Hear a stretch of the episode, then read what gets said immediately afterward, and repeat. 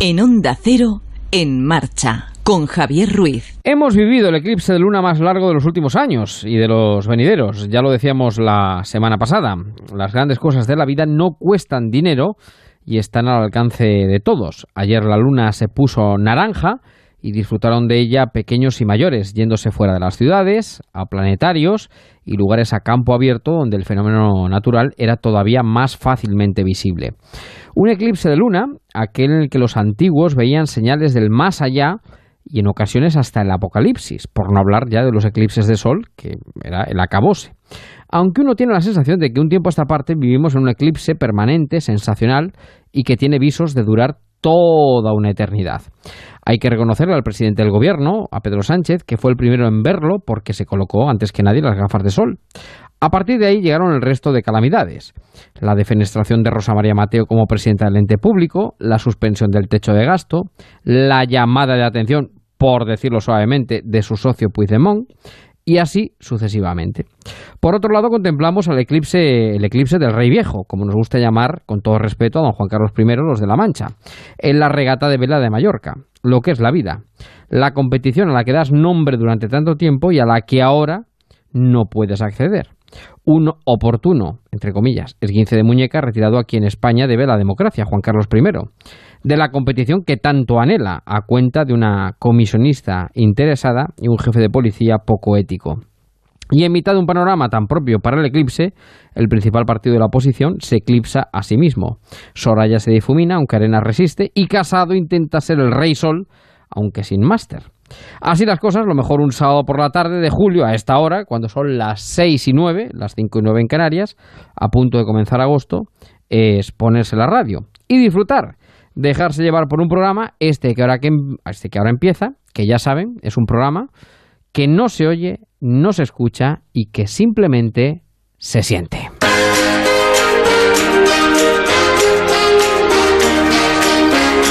En marcha, Javier Ruiz.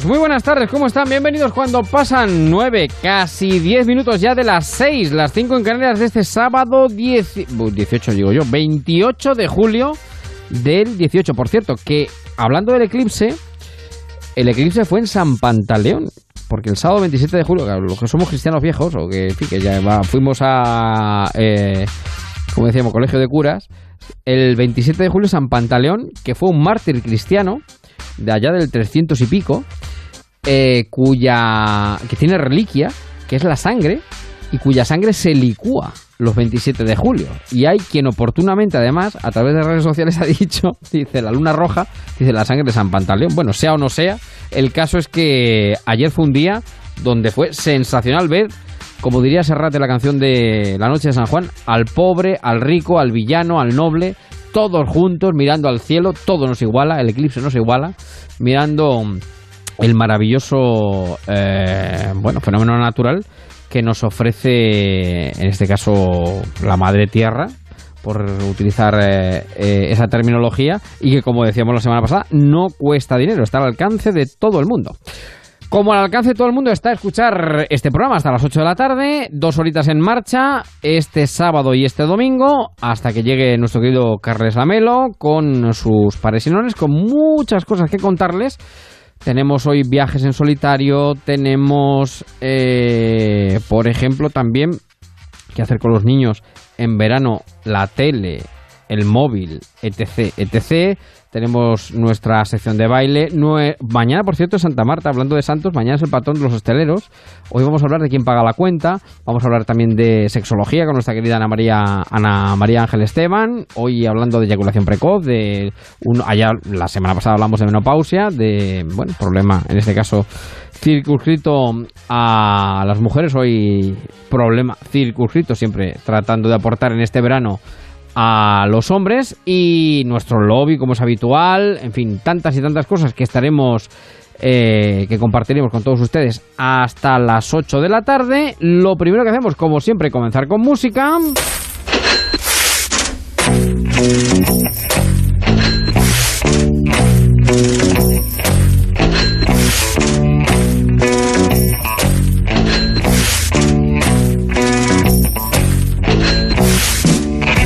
Recordando a nuestros oyentes que tienen una forma, dos formas de contactar con nosotros a través del grupo de Facebook del programa, es página de Facebook, no eh, quiero decir grupo de oyentes, no página de Facebook, eh, en marcha con Javier Ruiz y por Twitter, arroba en guion bajo marcha.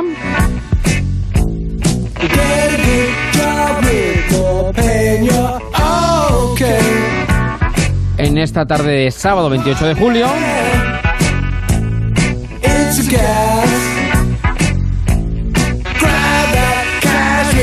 Y lo primero que voy a hacer esta tarde es saludar a mi compañera Paloma Gallego. ¿Qué tal, Paloma? Buenas tardes. Hola, ¿qué tal? Muy buenas tardes. ¿Y qué haces tú un sábado de julio en la radio, querida amiga? Pues hombre, tenía una barbaridad de planes, pero ninguno me me convencía tanto como el tuyo.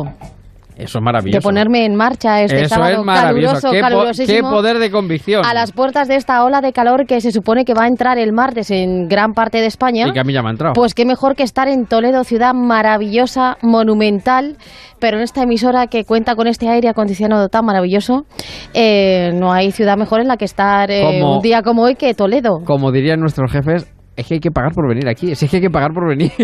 Bueno, yo haría otra propuesta, pero yo haría otra cuenta en change.org para que nos pagaran más. Yo siempre he echado en falta, el aire acondicionado está muy bien, yo siempre he echado en falta, claro, me lo he traído de casa, la jofaina, la palangana, porque en este programa la El suero, el suero. Pues por supuesto, pero la palangana es fundamental para más, que nada poner los pies en agua. Bueno, es que explica a los oyentes que, aquí en Toledo tenéis cuatro plantas, entonces, claro, eh, para ir, por ejemplo, al baño hay que bajar cuatro plantas. Es imposible. Bueno, vamos a hablar de muchas cosas esta tarde, poquito a poco.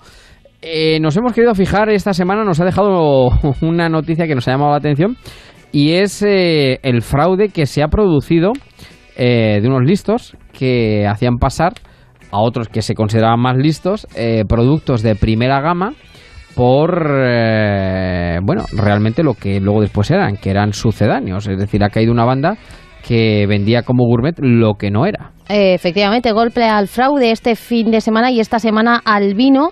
Ha caído una red que vendía por 1.900 euros botellas que realmente costaban 19. Cuatro personas han sido detenidas por delitos de falsificación, distribución y venta de vinos de alta gama en A Coruña, Molinos, Madrid y Málaga. Se han registrado seis registros y la cuestión es que había 1.600 botellas etiquetadas de forma falsificada de diferentes marcas, por ejemplo, muy conocidas como Pingus o Vega Sicilia. La cuestión es que adquirían ese vino, eh, buscaban similitudes en la cuestión del etiquetado y también en la cuestión de sabor. Es más, esta gente eh, lo que hacía era organizar catas para buscar vinos más baratos que tuvieran similitudes con los vinos más caros para que los que supuestamente compraban estos vinos pensando que estaban comprando alta gama no notaran la diferencia.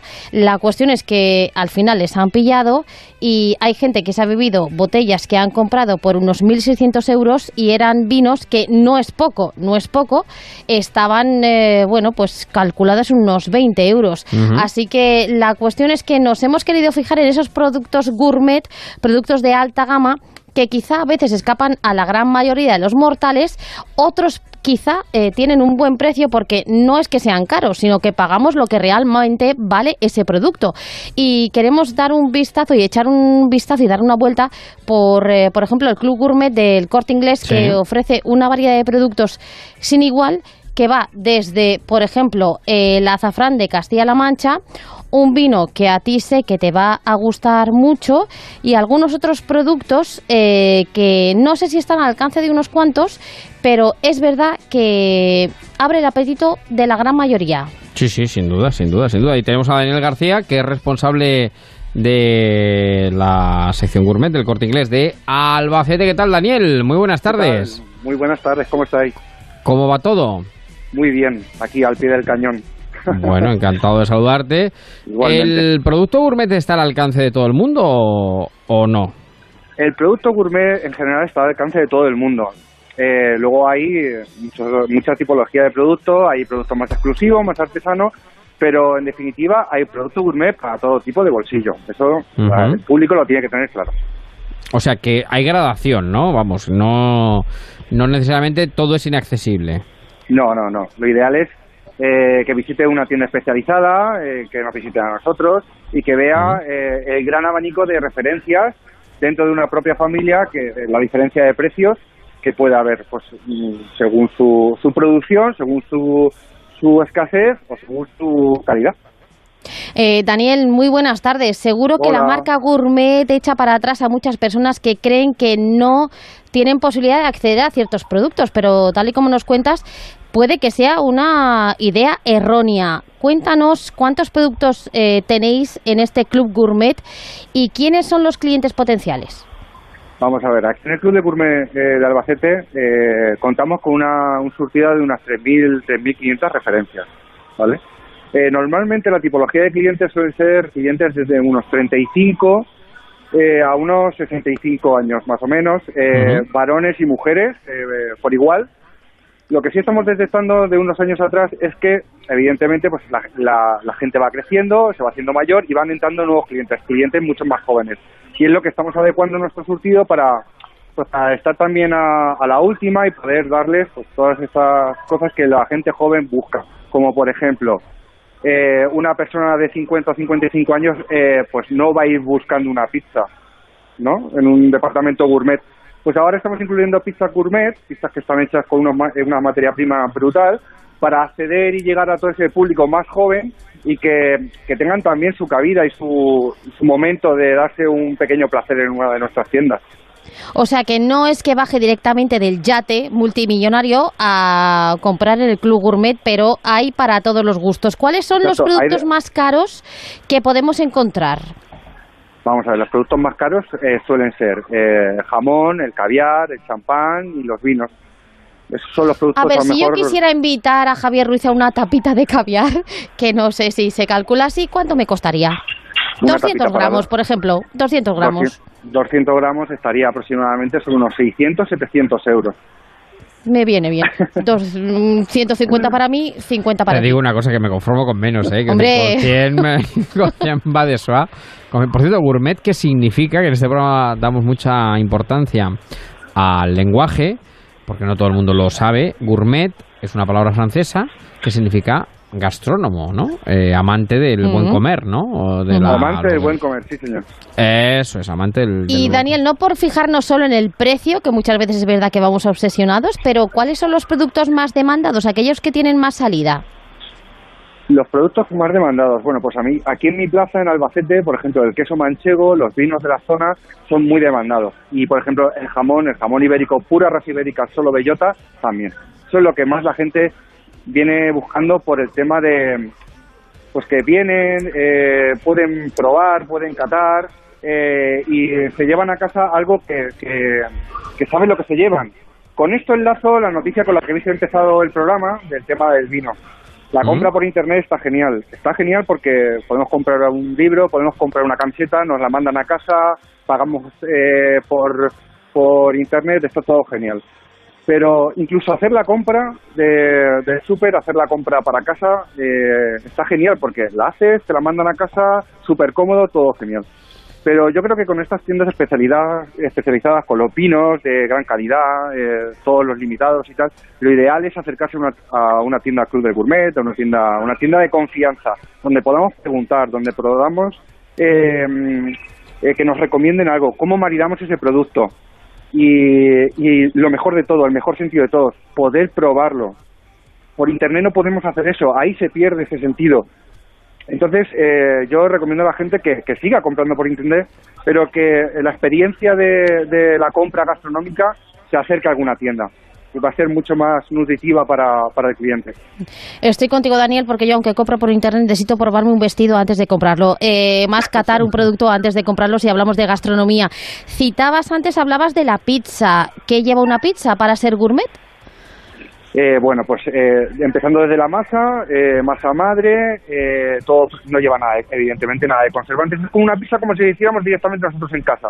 Lo que pasa es que luego cogeremos productos gourmet como queso manchego gran reserva, eh, jamón ibérico eh, de pura red ibérica solo bellota, tomate cherry, mortadela boloñesa con trufa de, de Italia, o sea, productos que no estamos... ¿Le podemos, eh, echar caviar a, ¿Le podemos echar caviar a la pizza, por ejemplo? ¿O Sí, no? Ya estás pero después mezclando. De hornear. Sí, sí, sí, Después de pero hornear. Eso, después de eso, hornear. Pero ¿cómo vas a destripar el caviar en una pizza?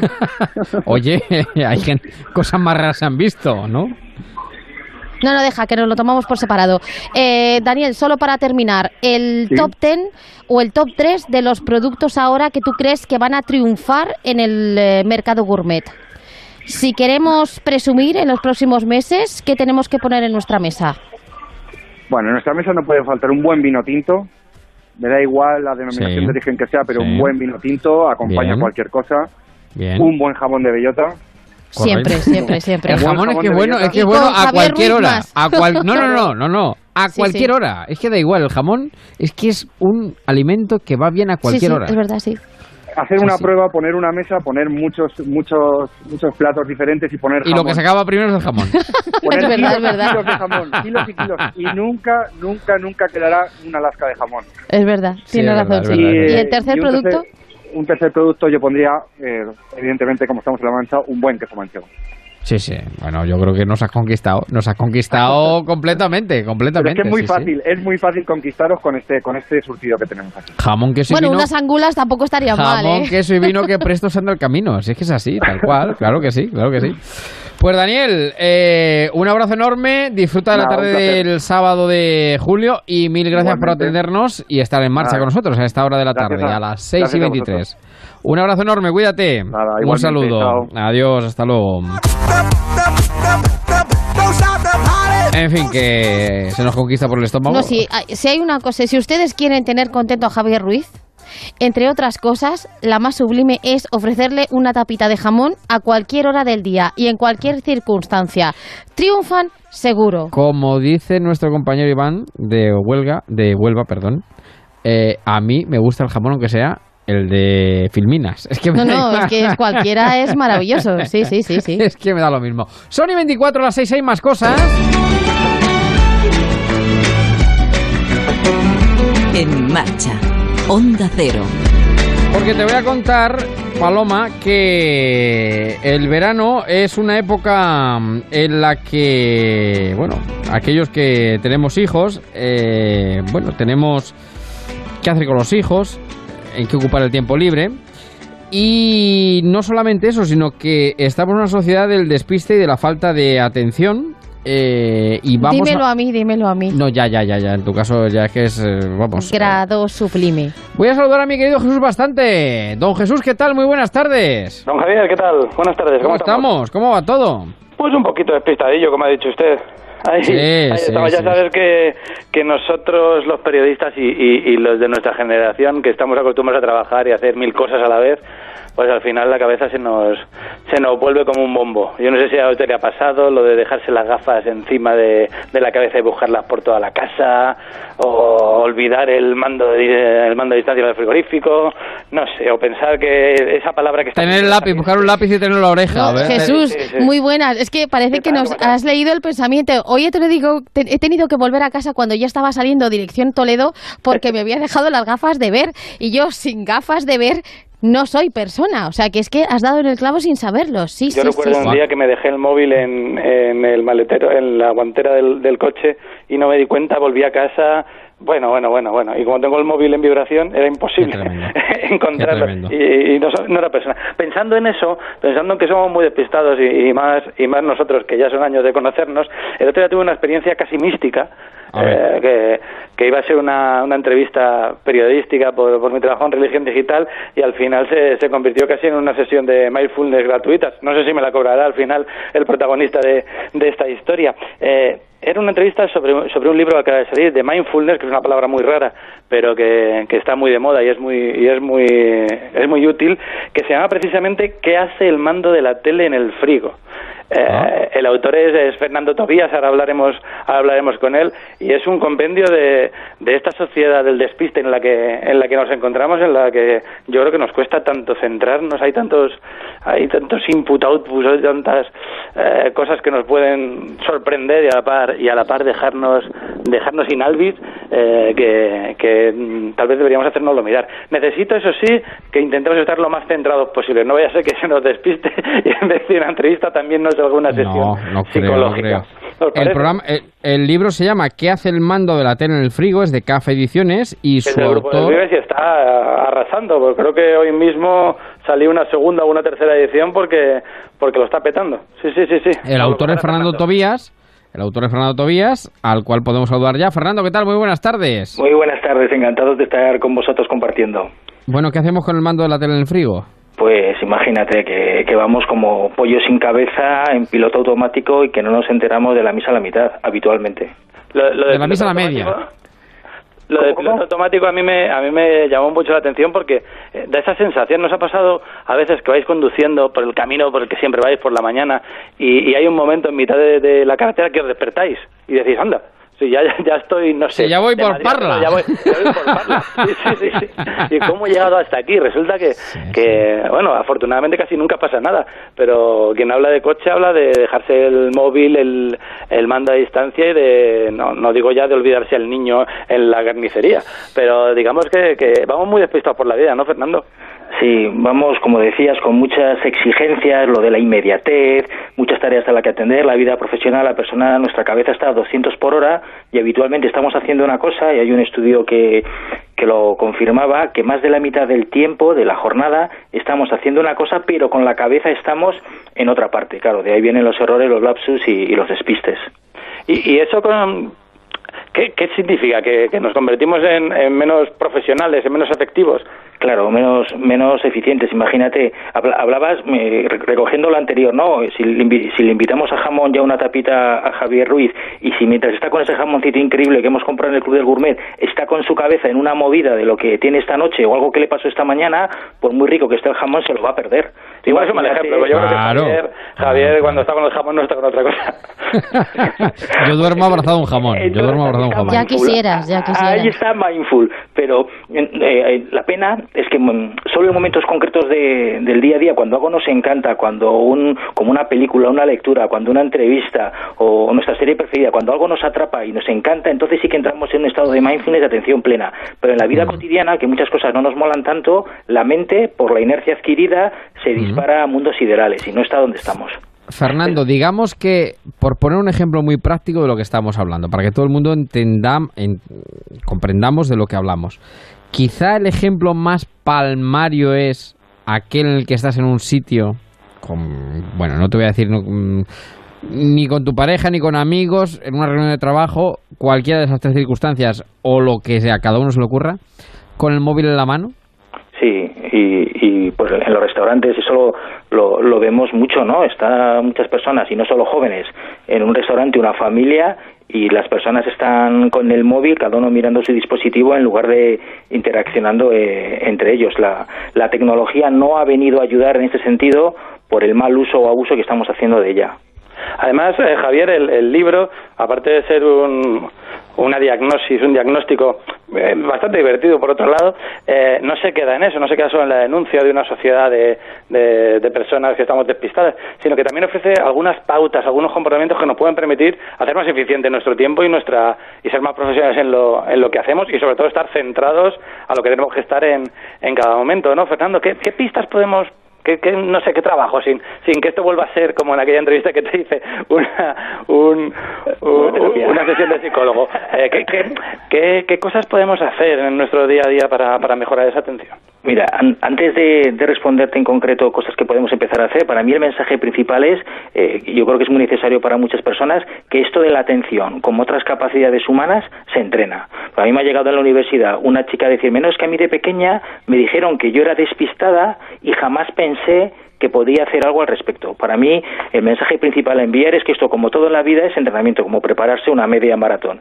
Dicho lo cual, pues, joder, enséñeme usted qué maneras hay para empezar a entrenar. Esto eh, se te dé bien o te, cueste más, se puede empezar a entrenar. Hacer una pausa al día, en muchos coles lo están haciendo y en muchas multinacionales donde yo estoy dando formación se está haciendo. Una pausa al día donde pararte a llevar durante tres o cinco minutos la atención a la respiración, focalizarla ahí y simplemente dejar que la mente se aquiete.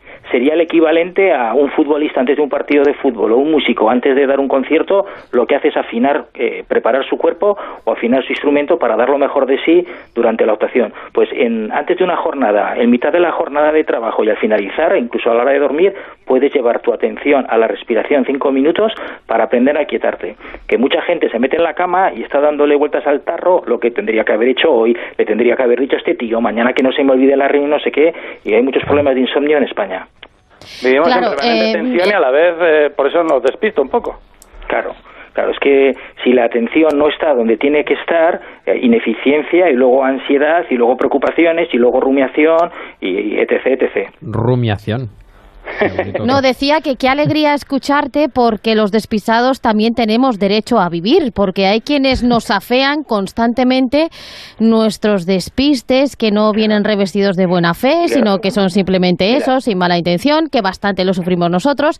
Y todo esto se puede corregir, como dices, con un es simplemente concentración, pero hay muchas veces que eh, los que nos despistamos con el vuelo de una mosca, eh, con, si vamos subiendo con mayores preocupaciones, lo de parar cinco minutos nos parece una vida entera. Una, sí, una, una eternidad, me imagino. Mira, el primer mensaje respecto a lo que dices, que en, el libro digo un capítulo, lo primero que digo es, señores, todos y, y todos y todas estamos tarados. Y esto es importante asumirlo cuanto antes. Todos tenemos tara, estamos tarados. Tú te despistarás con lo tuyo y yo tendré mi tara. Primero aceptar la tara y a partir de ahí poderla entrenar. Que lo de la respiración se te hace una eternidad. Hay otra actividad que explico en el libro que lo llamamos contemplaseo, que es la actividad de salir a dar un paseo pero contemplando de verdad lo que tienes delante a través de los sentidos físicos. Que MPM a lo mejor te encaja. ¿Tienes alguna actividad que te guste mogollón y que te guste hacer al, menos una vez a la semana, como eh, lectura, cine, eh, yoga, zumba, tomar cañas? Eh, MPM, momento para mí. ¿Lo, ¿Lo, tienes una vez a la semana? Momento sí, para sí, mí. Sí, lo tengo. Pues, o sea que hay que fomentar el MPM. Me encanta ese concepto momento, para mí porque hay la porque hay la atención fluye sin esfuerzo. Cuando cuando lees un libro que te gusta tienes que tienes que hacer algún tipo de esfuerzo por concentrarte no, te sale del tirón. Ahí está. Pues el reto es aprovechar esos momentos donde la atención fluye sin esfuerzo para poco a poco tu cerebro se entrene para llevarlo ante una reunión con un tío o una tía pesada que no te gusta tanto, que tienes una comida familiar y no es el planazo del mes. Para esos momentos tirar de, del otro tipo de entrenamiento que ya has hecho para que tu cerebro también se pueda concentrar.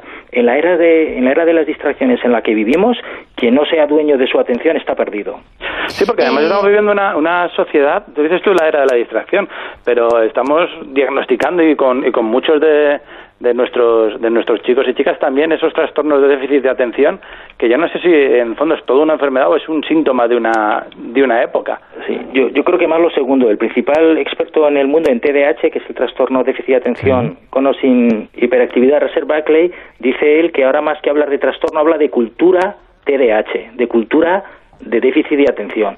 Y en España seguramente hay estudios que avalan que está sobrediagnosticado el, el trastorno. Ahora fácilmente se, se diagnostica y, se medica, lo cual no excluye que haya verdaderos eh, personas con ese trastorno que requieran tratamiento, pero se nos está yendo de las manos el sobrediagnóstico y lo que estamos... Si, si tú le... Eh, un niño aprende en, el, en casa que papá supuestamente le está escuchando, pero está con el móvil, con la tele y hablando ah. con el otro hermano a la vez, eh, ya, ya, me contarás tú. A partir de ahí el resto, claro. Claro, Mira, un, un, un, amigo, Gonzalo Álvarez, me contó este ejemplo, que es la frase demoledora. Una niña le dijo a otra niña de 10 años, ¿eh?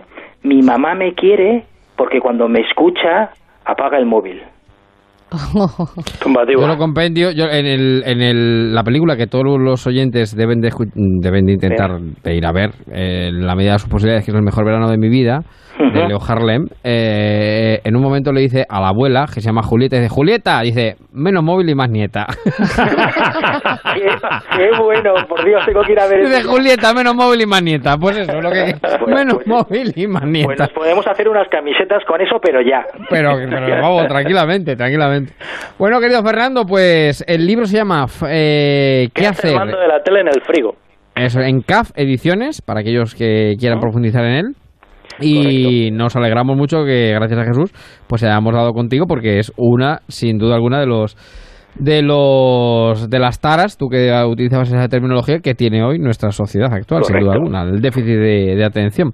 Fernando, cuídate mucho, un abrazo enorme, un, saludo. Hasta ahora. Gracias, hasta luego. Y mi querido Jesús, la semana que viene te siento por aquí de nuevo. Te voy a preparar una sorpresa para la semana que viene, luego daremos más pistas si queréis. además, la semana que viene, eh, la semana que viene empezamos a las 5, ¿eh? de 5 a 8, o sea que ah, eh, largo y tendido sin, sin problema. Tendríamos que regalar unas eh, agendas de onda cero para que los oyentes se apuntaran las horas, porque vamos cambiando y la gente se vuelve. no se nos despistan, es mejor que sintonice todo el día.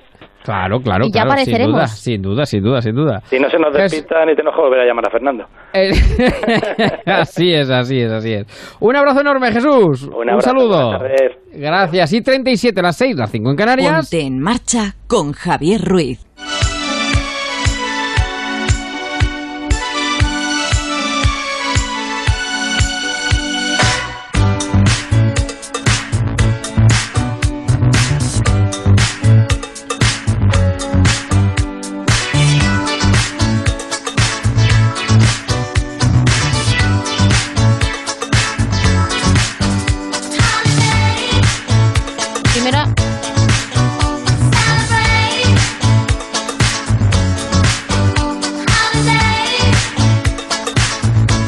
En marcha en Onda Cero en las tardes del verano y hoy en nuestra sección de viajes con Paloma eh, vamos a hablar de viajar solos, que es una opción que más vale solo que mal acompañado.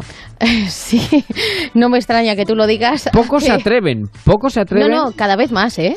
Claro, pero es una opción maravillosa. Mm. Como diría Sala Mundial, maravillosa. Vamos a explorar en ella porque hace no mucho tiempo se hacía casi por obligación, por esto de que no coincidían las vacaciones con tus amigos o con tu pareja y ahora hay quienes lo han convertido en un hábito. La soledad no es incompatible con las ganas de viajar, como decías, y puede ser un, un estupendo complemento a cualquier eh, destino. Han proliferado, es verdad, las páginas, las agencias que se han fijado en las personas que viajan solas y por eso la oferta y la variedad es cada vez mayor. Fuera miedo, fueron también prejuicios, porque quien tiene un amigo tiene un tesoro, pero quien no tiene nadie con quien viajar no se tiene por qué quedar en casa. Claro. Así que, por ejemplo, los primeros pasos eh, previos a la hora de viajar solo es, por ejemplo, comer solo en un restaurante, que creo que tú lo has hecho habitualmente, lo haces habitualmente. Salir a dar una vuelta por los bares y más compañía que tus ganas de divertirte, también lo has hecho, vas cumpliendo con el perfil. O ir al cine sin nadie con quien compartir las palomitas, que también, ¿no? Claro, por supuesto. Bueno, pues tienes los tres pasos Pero completos. y sin palomitas también. Y sin ¿eh? palomitas. Eh, bueno, pues podrían ser los pasos previos eh, para iniciar esta aventura que quienes la han probado, y es verdad, y ahora lo vamos a escuchar, recomiendan que se viva al menos una vez en la vida.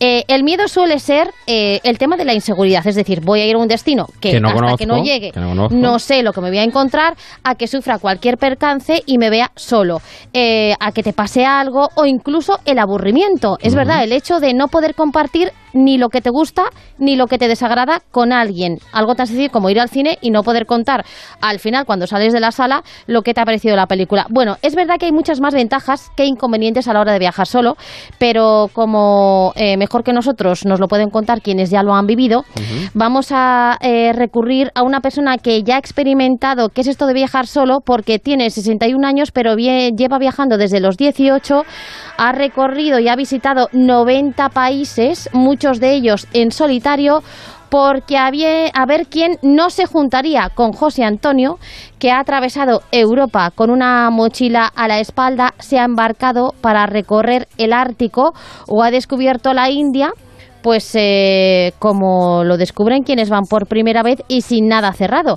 Así que yo creo que es una buena experiencia que nos puede contar cuáles son las ventajas y cómo se superan sobre todo los miedos que sigue habiendo a la hora de viajar solo, que sin embargo es una tendencia que han aprovechado muchos para ofrecer una oferta cada vez más amplia a quienes optan por esta oportunidad. Bueno, pues José Antonio, ¿qué tal? Muy buenas tardes. ¿Qué tal? ¿Cómo estás? ¿Cuánto ¿Cuánto te ha maravillado viajar solo que has repetido y repetido?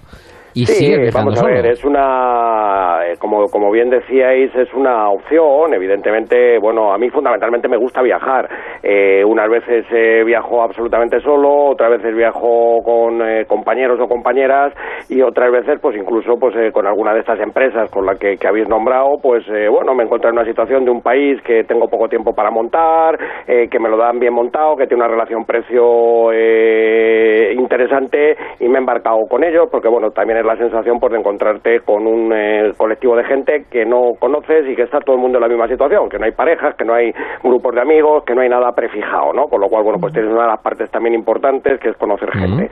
Eh, viajar solo, bueno, pues viajar solo sin duda es una experiencia que te abre los ojos a muchas cosas, o sea, tampoco pensemos que viajar solo es eh, viajar autista, viajar metido en tus eh, orejeras donde no, no te relacionas con lo que tienes en el entorno, sino probablemente lo que buscas es todo lo contrario, o sea, buscas vivir esas experiencias que son, pues siempre vas a necesitar de gente, siempre vas a necesitar de tener relación, o sea, yo por lo menos soy así, a mí me gusta eh, relacionarme con la gente, me gusta hablar, me gusta contar, me gusta, pero eh, tengo eh, millones de personas en la India que hablabais hace un momento, pues fíjate, 1.200 millones de personas con las que relacionarme, de una cultura diferente, de formas distintas absolutamente, de razas totalmente distintas, de idiomas, etcétera. Entonces simplemente el desafío de buscar esa lengua común que te puede permitir pues conocer un poquito más de, de estas personas, conocer cómo viven, conocer qué les importa, qué les interesa, qué, aficiones tienen, qué es lo que van a hacer, qué es lo que van a comer, qué es lo que van a hacer al día siguiente. En muchos casos, pues sin duda llena un viaje. Muchas veces cuando, cuando viajas con tus amigos o cuando viajas con compañeros o cuando viajas en un grupo organizado,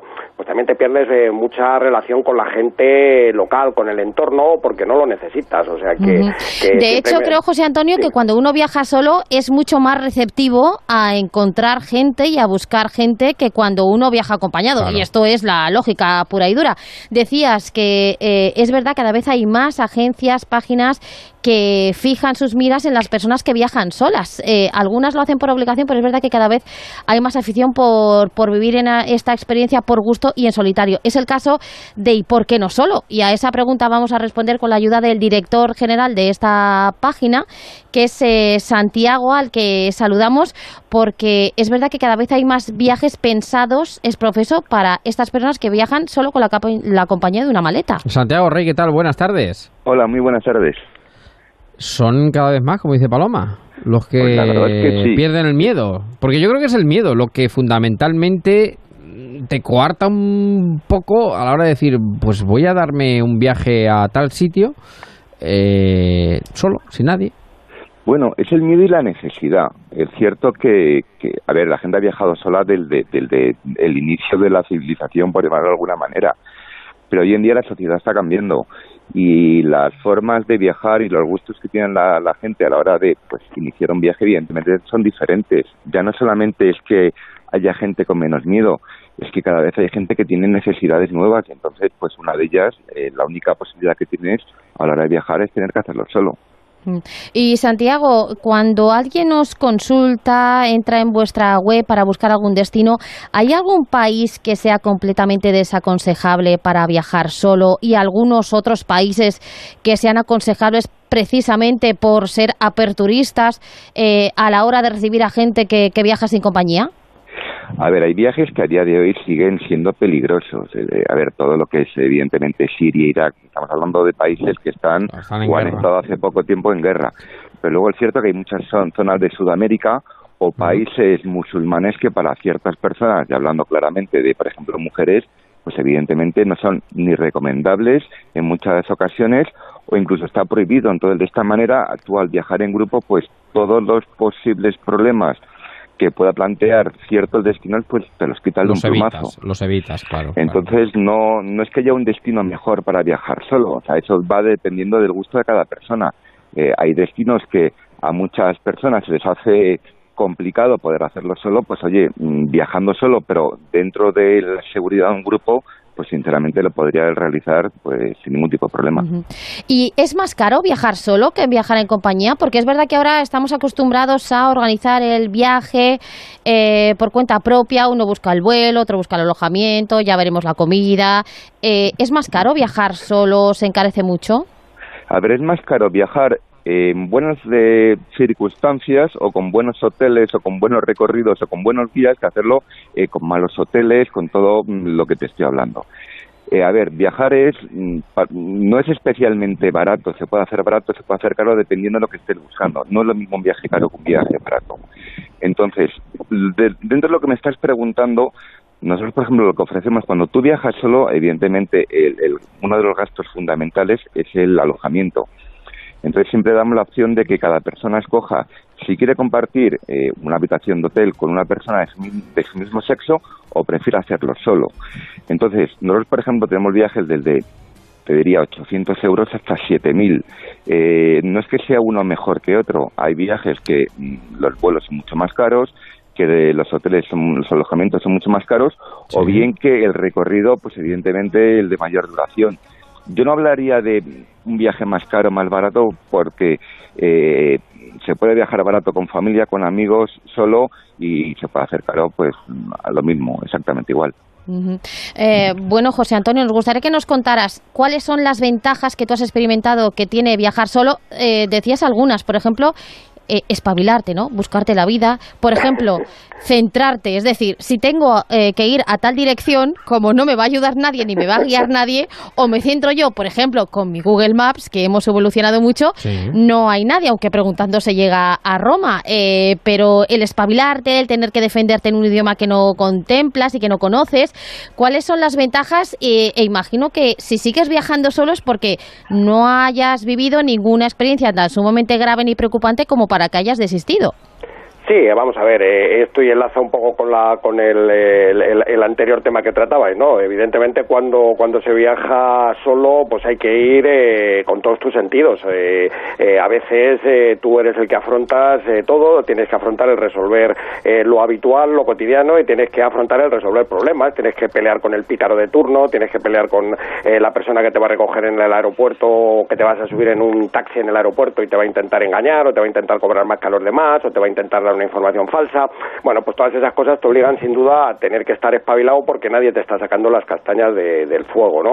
Eh, bueno, habláis de Google Maps, pero yo sigo recomendando que el preguntando a la gente, pues eh, se llega se llega muchas veces antes y, menos complicado que, con el Google Maps, ¿no? yo soy muy de preguntar, la verdad. Volvernos locos con el Google Maps y al final tener que apagar el teléfono porque eres incapaz de entender la flechita maldita hacia dónde te está dirigiendo, si hacia el norte o hacia dónde vas, ¿no?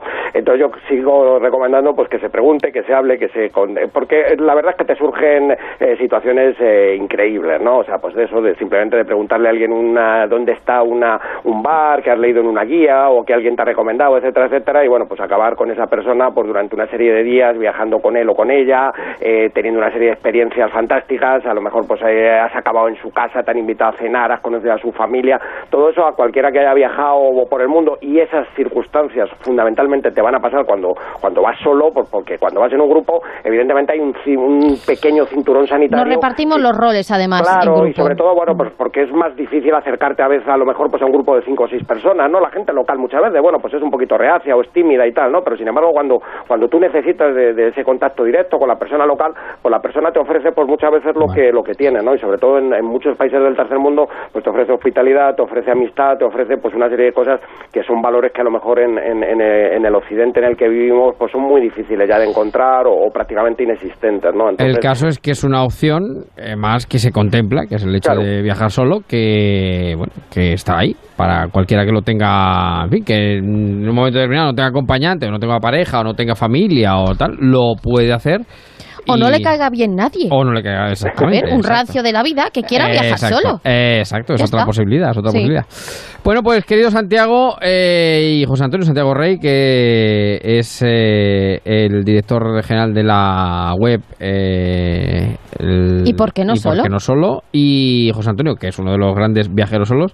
Mil gracias por atendernos y una opción más para los entes de En Marcha, de Onda Cero, para que puedan disfrutar solos de su verano en un momento dado. Un fuerte abrazo para los dos, un saludo. Igualmente, un saludo. Un abrazo enorme, gracias. ¿Tú viajas sola? Yo una vez he viajado sola y lo he disfrutado mucho. Y el consejo para quienes viajen solos puede parecer una estupidez de consejo, pero no lo es. Llévense un palo selfie, porque si no, no van a salir ninguna foto. Ah. Claro, es que ahora a quién le pides que te haga una foto. Yo no confío en nadie. Toma, mi móvil, hazme una foto. Igual sales corriendo con mi móvil. Un palo selfie en condiciones. Muy importante. Bueno, nueve minutos faltan para las siete de la tarde, las seis en Canarias. Un segundito que de viajes en solitario hablamos de sexo, que no está mal tampoco. En Onda Cero, en marcha, con Javier Ruiz.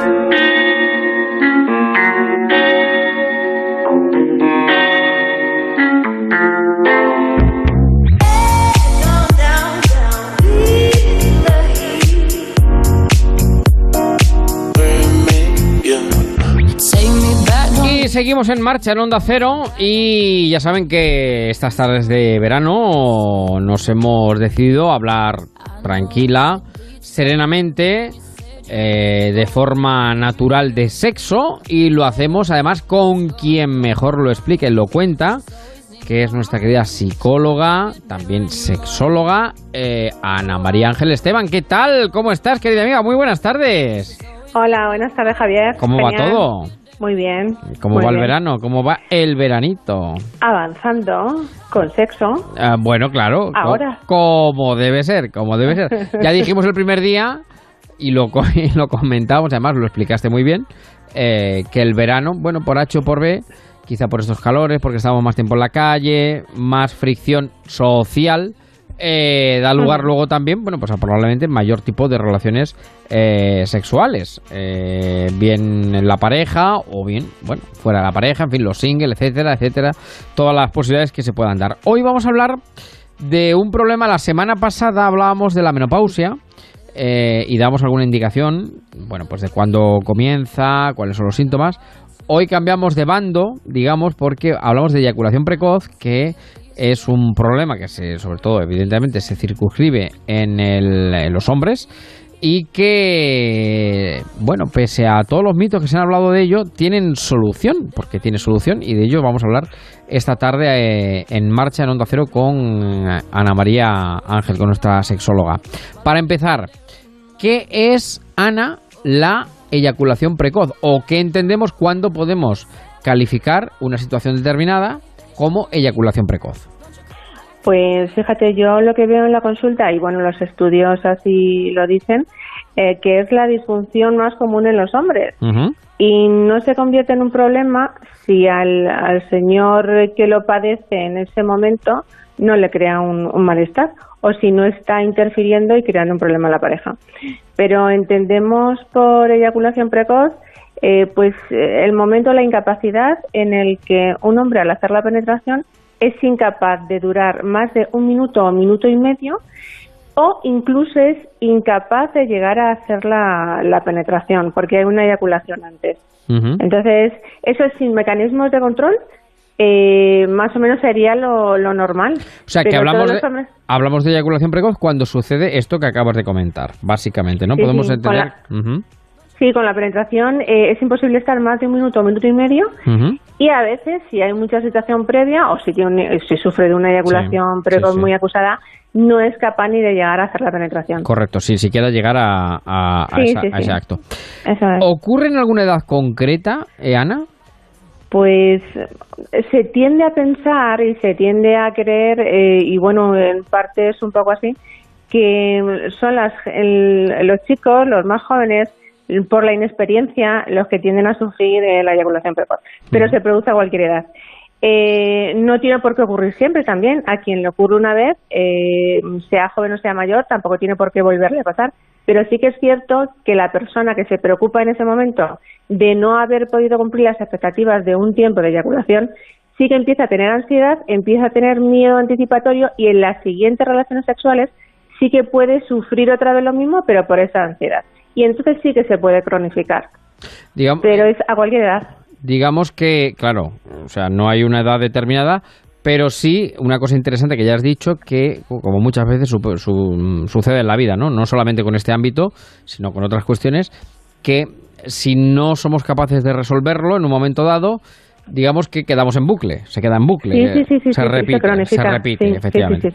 Bueno, otro de los otro de los temas ¿De qué te ríes, Javier? No, me río de nada, me río, no, pero que es otro de los temas que también son entre hombres bastante común eh, a la hora de hablar o comentar, bueno, en determinadas en determinados ambientes. ¿Cuánto hay que durar?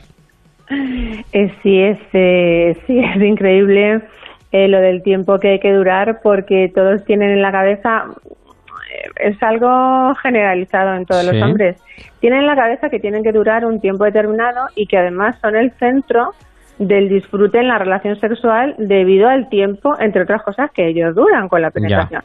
Y no no depende de ningún tiempo de, de, erección y de penetración el disfrute en una pareja. Eh, no, la satisfacción depende de otras cosas que no tienen que ver con la penetración.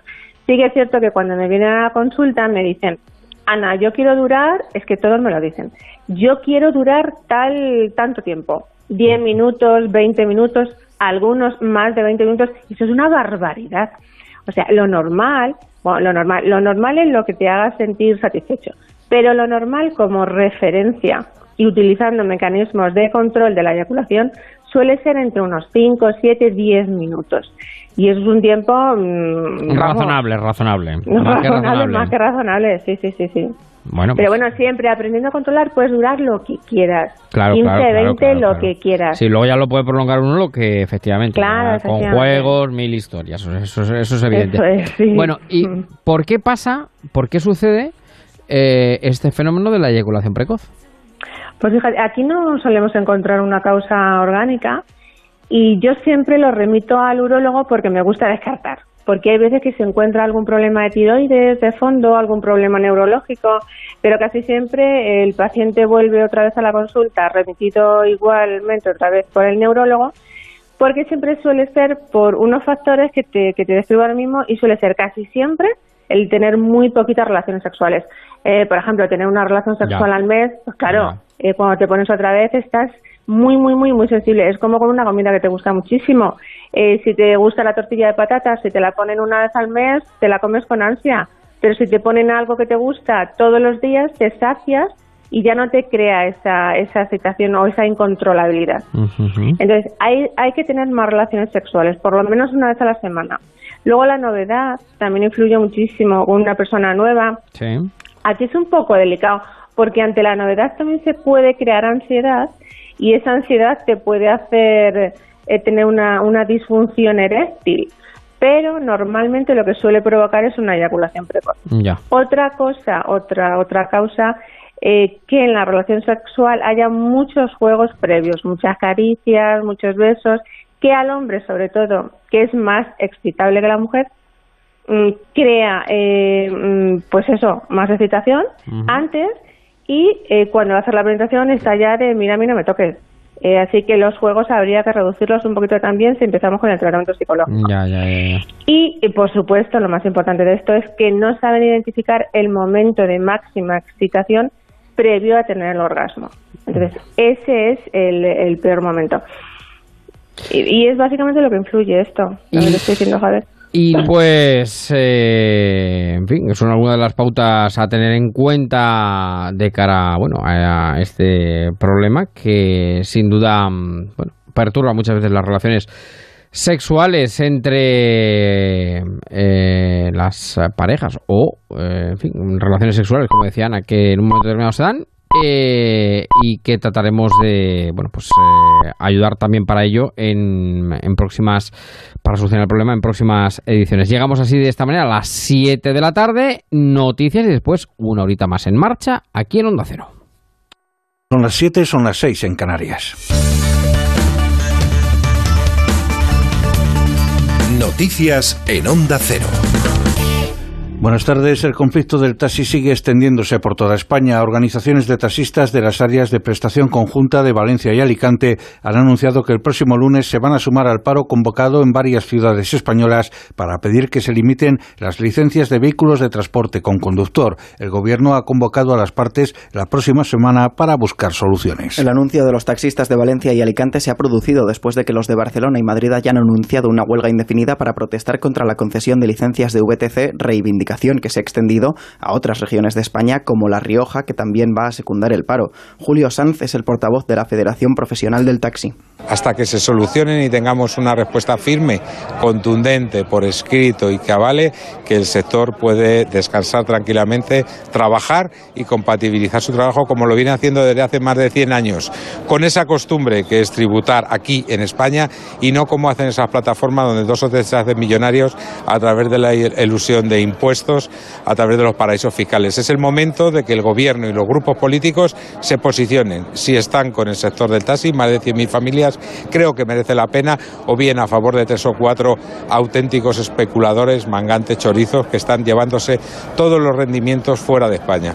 La Asociación Representativa de las Empresas de Vehículos de Alquiler con Conductor, un auto VTC, ha denunciado que las, que las incontables agresiones a conductores y pasajeros de VTC en Barcelona incluyeron disparos con arma de fuego a un vehículo y el volcado de otro en el aeropuerto del Prat. El presidente de un auto, Eduardo Martín, considera que tanto el Gobierno como el Ayuntamiento de Barcelona han perdido el control de las calles y no son capaces de garantizar la seguridad de sus ciudadanos. Además, un auto recuerda que los disturbios se están extendiendo a otras ciudades españolas con grupos de taxistas colapsando los principales nudos de comunicación. Y claro, cuando Fomento retira la solicitud de medida cautelar ante el Tribunal Superior de Justicia de Cataluña, está lanzando un mensaje muy, muy, muy difícil y muy complicado a la ciudadanía y al sector del taxi. Y quizá no solo al sector del taxi, porque lo que está diciendo es precisamente que, oiga, si yo a través de la violencia y a través de secuestrar la ciudad consigo algo, este es el medio.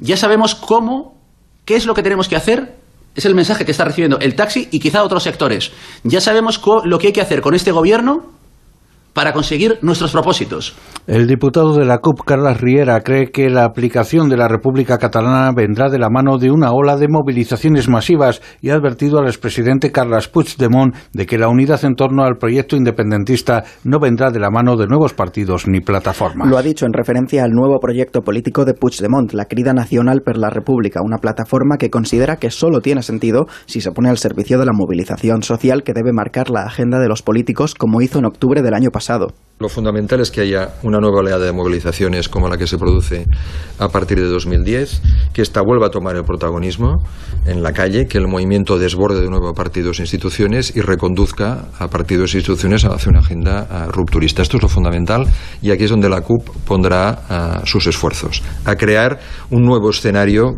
como el del 1-3 de octubre eh, de Revolución Democrática que nos permita acceder a la República.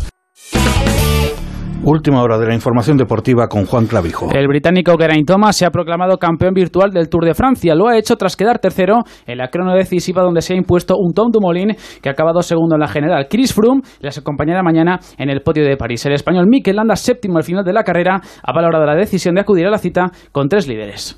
Bueno, pues quizás no, hemos podido aprovecharlo como queríamos. ¿no? Eh, pensábamos que íbamos a poder pues, ser más, más superiores, ¿no? plantar más cara en la subida, pero bueno, los rivales han sido más fuertes y, no, no le hemos podido sacar mucha Esperemos, esperemos que bueno que el, recorrido de la vuelta ayude un poquito más y, y podamos sacarle ventaja. En tenis, Roberto Bautista está jugando en estos momentos las semifinales del torneo de Gastad. El español ha caído 7-6 en el primer set frente al serbio Laszlo Jere, número 101 del mundo. Y a partir de las 10 y cuarto, la selección española de waterpolo se mide a Serbia en la final del europeo, el único torneo que se le resiste al combinado nacional. Más noticias dentro de una hora y en onda ondacero.es. Los fines de semana cuida de tus mascotas con Carlos Rodríguez. Noticias, curiosidades, concursos, consultas y muy buen rollo. Oye, ¿empezamos el concurso? Cuando quieras. Venga, primera pregunta. Dime el nombre de cinco razas de perro que pesen menos de 15 kilos. Chihuahua, tengo una West Highland. La cogemos en brazos y cuando la intentamos soltar al suelo se pone a rabiar. ¿Puede que la perra tenga vértigos? Eh, yo creo que no. es tema de vértigos. No. Como el perro y el gato. Sábados a las 3 de la tarde y domingos a las 2 y media. Con Carlos Rodríguez. Ofrecido por Royal Canin. Te mereces esta radio. Onda Cero. Tu radio. Su alarma de Securitas Direct ha sido desconectada. Cariño, estoy pensando que también deberíamos ponernos la alarma en la casa de la playa. ¿Y eso? Pues porque la tenemos vacía casi todo el año. Y si entran a robar o se nos mete alguien, ni nos enteramos. Protege tu hogar con Securitas Direct, la empresa líder de alarmas en España. Llama ahora al 945 45 45 o calcula online en securitasdirect.es. Recuerda, 945 45 45. Buah, lo que daría ahora por unas onceitunitas al sol en una terracita. Uf, ya ves. Y una doncena de gambas a la plancha para picar. Con una buena ración de jamonce. Y unos arronces en la playa para continuar. Y un melonce bien fresquito para terminar.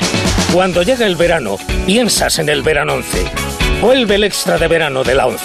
El 15 de agosto, 20 millonces y 20 premios de 100.000 euros pueden ser tuyos. El verano es de la 11. A un bocata de ponceta no le decía yo que no, ¿eh? Por tu seguridad y la de todos, antes de la operación salida es necesario tener el coche a punto y evitar así cualquier imprevisto. Una presión inadecuada en los neumáticos o determinados elementos de seguridad sin revisar pueden tener graves consecuencias. Es un consejo de ponle freno. Compromiso a tres media.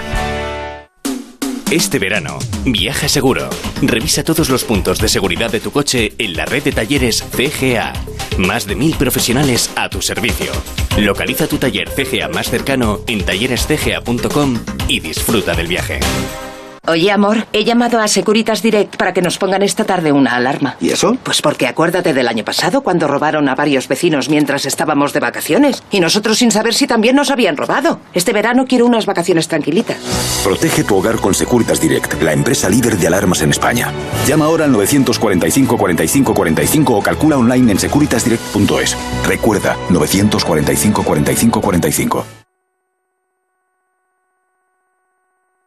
Javier Ruiz.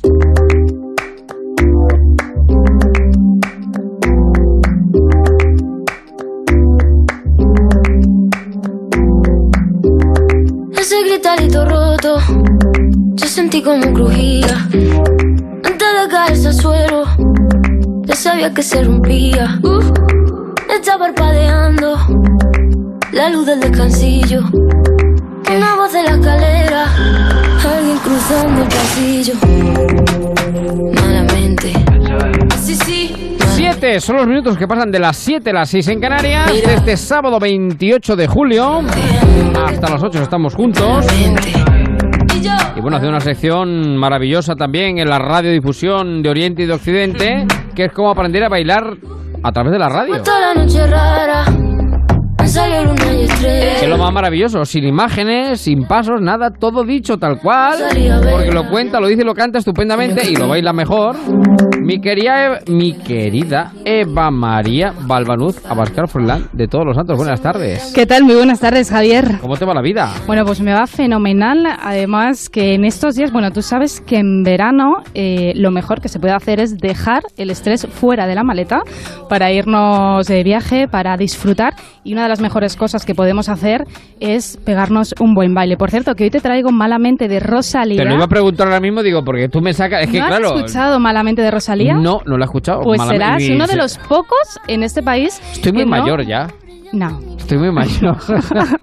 Entre que el sonetone no me funciona. Bueno, pues Y te claro, cuento. no- no- Malamente no de Rosalía. Bueno, Rosalía es una, es una cantante española que lo está petando absolutamente con este tema de Rosalía que se escucha ¿Cómo me en gusta que me informéis de estas cosas? Claro, sí, sí, ya te digo. Bueno, lleva como más de 15 millones de reproducciones de su videoclip en YouTube. Y además, una cosa que está pasando últimamente, que las canciones que lo están petando en verano, que se convierten en canción del verano, Sí. y esta de Malamente, sin duda es una de las canciones del verano que mezcla ese rollito de trap, ¿no? Que tanto Sí. se lleva ahora. Eh, lo bueno que tienen es que llevan asociados bailes muy contagiosos en sus videoclips. Y uno de esos bailes, pues los, lo hace Rosalía en este Malamente, que yo animo pues a todo el mundo, a todos los marcheros que, que bailen y a ti también, ahora que has descubierto este Malamente, que por cierto aquí todo lo contrario, estamos eh, estupendamente. ¿Y se ha acabado? Y se ha acabado, claro, se nos acabado. hemos quedado, ¿verdad? Nos hemos quedado.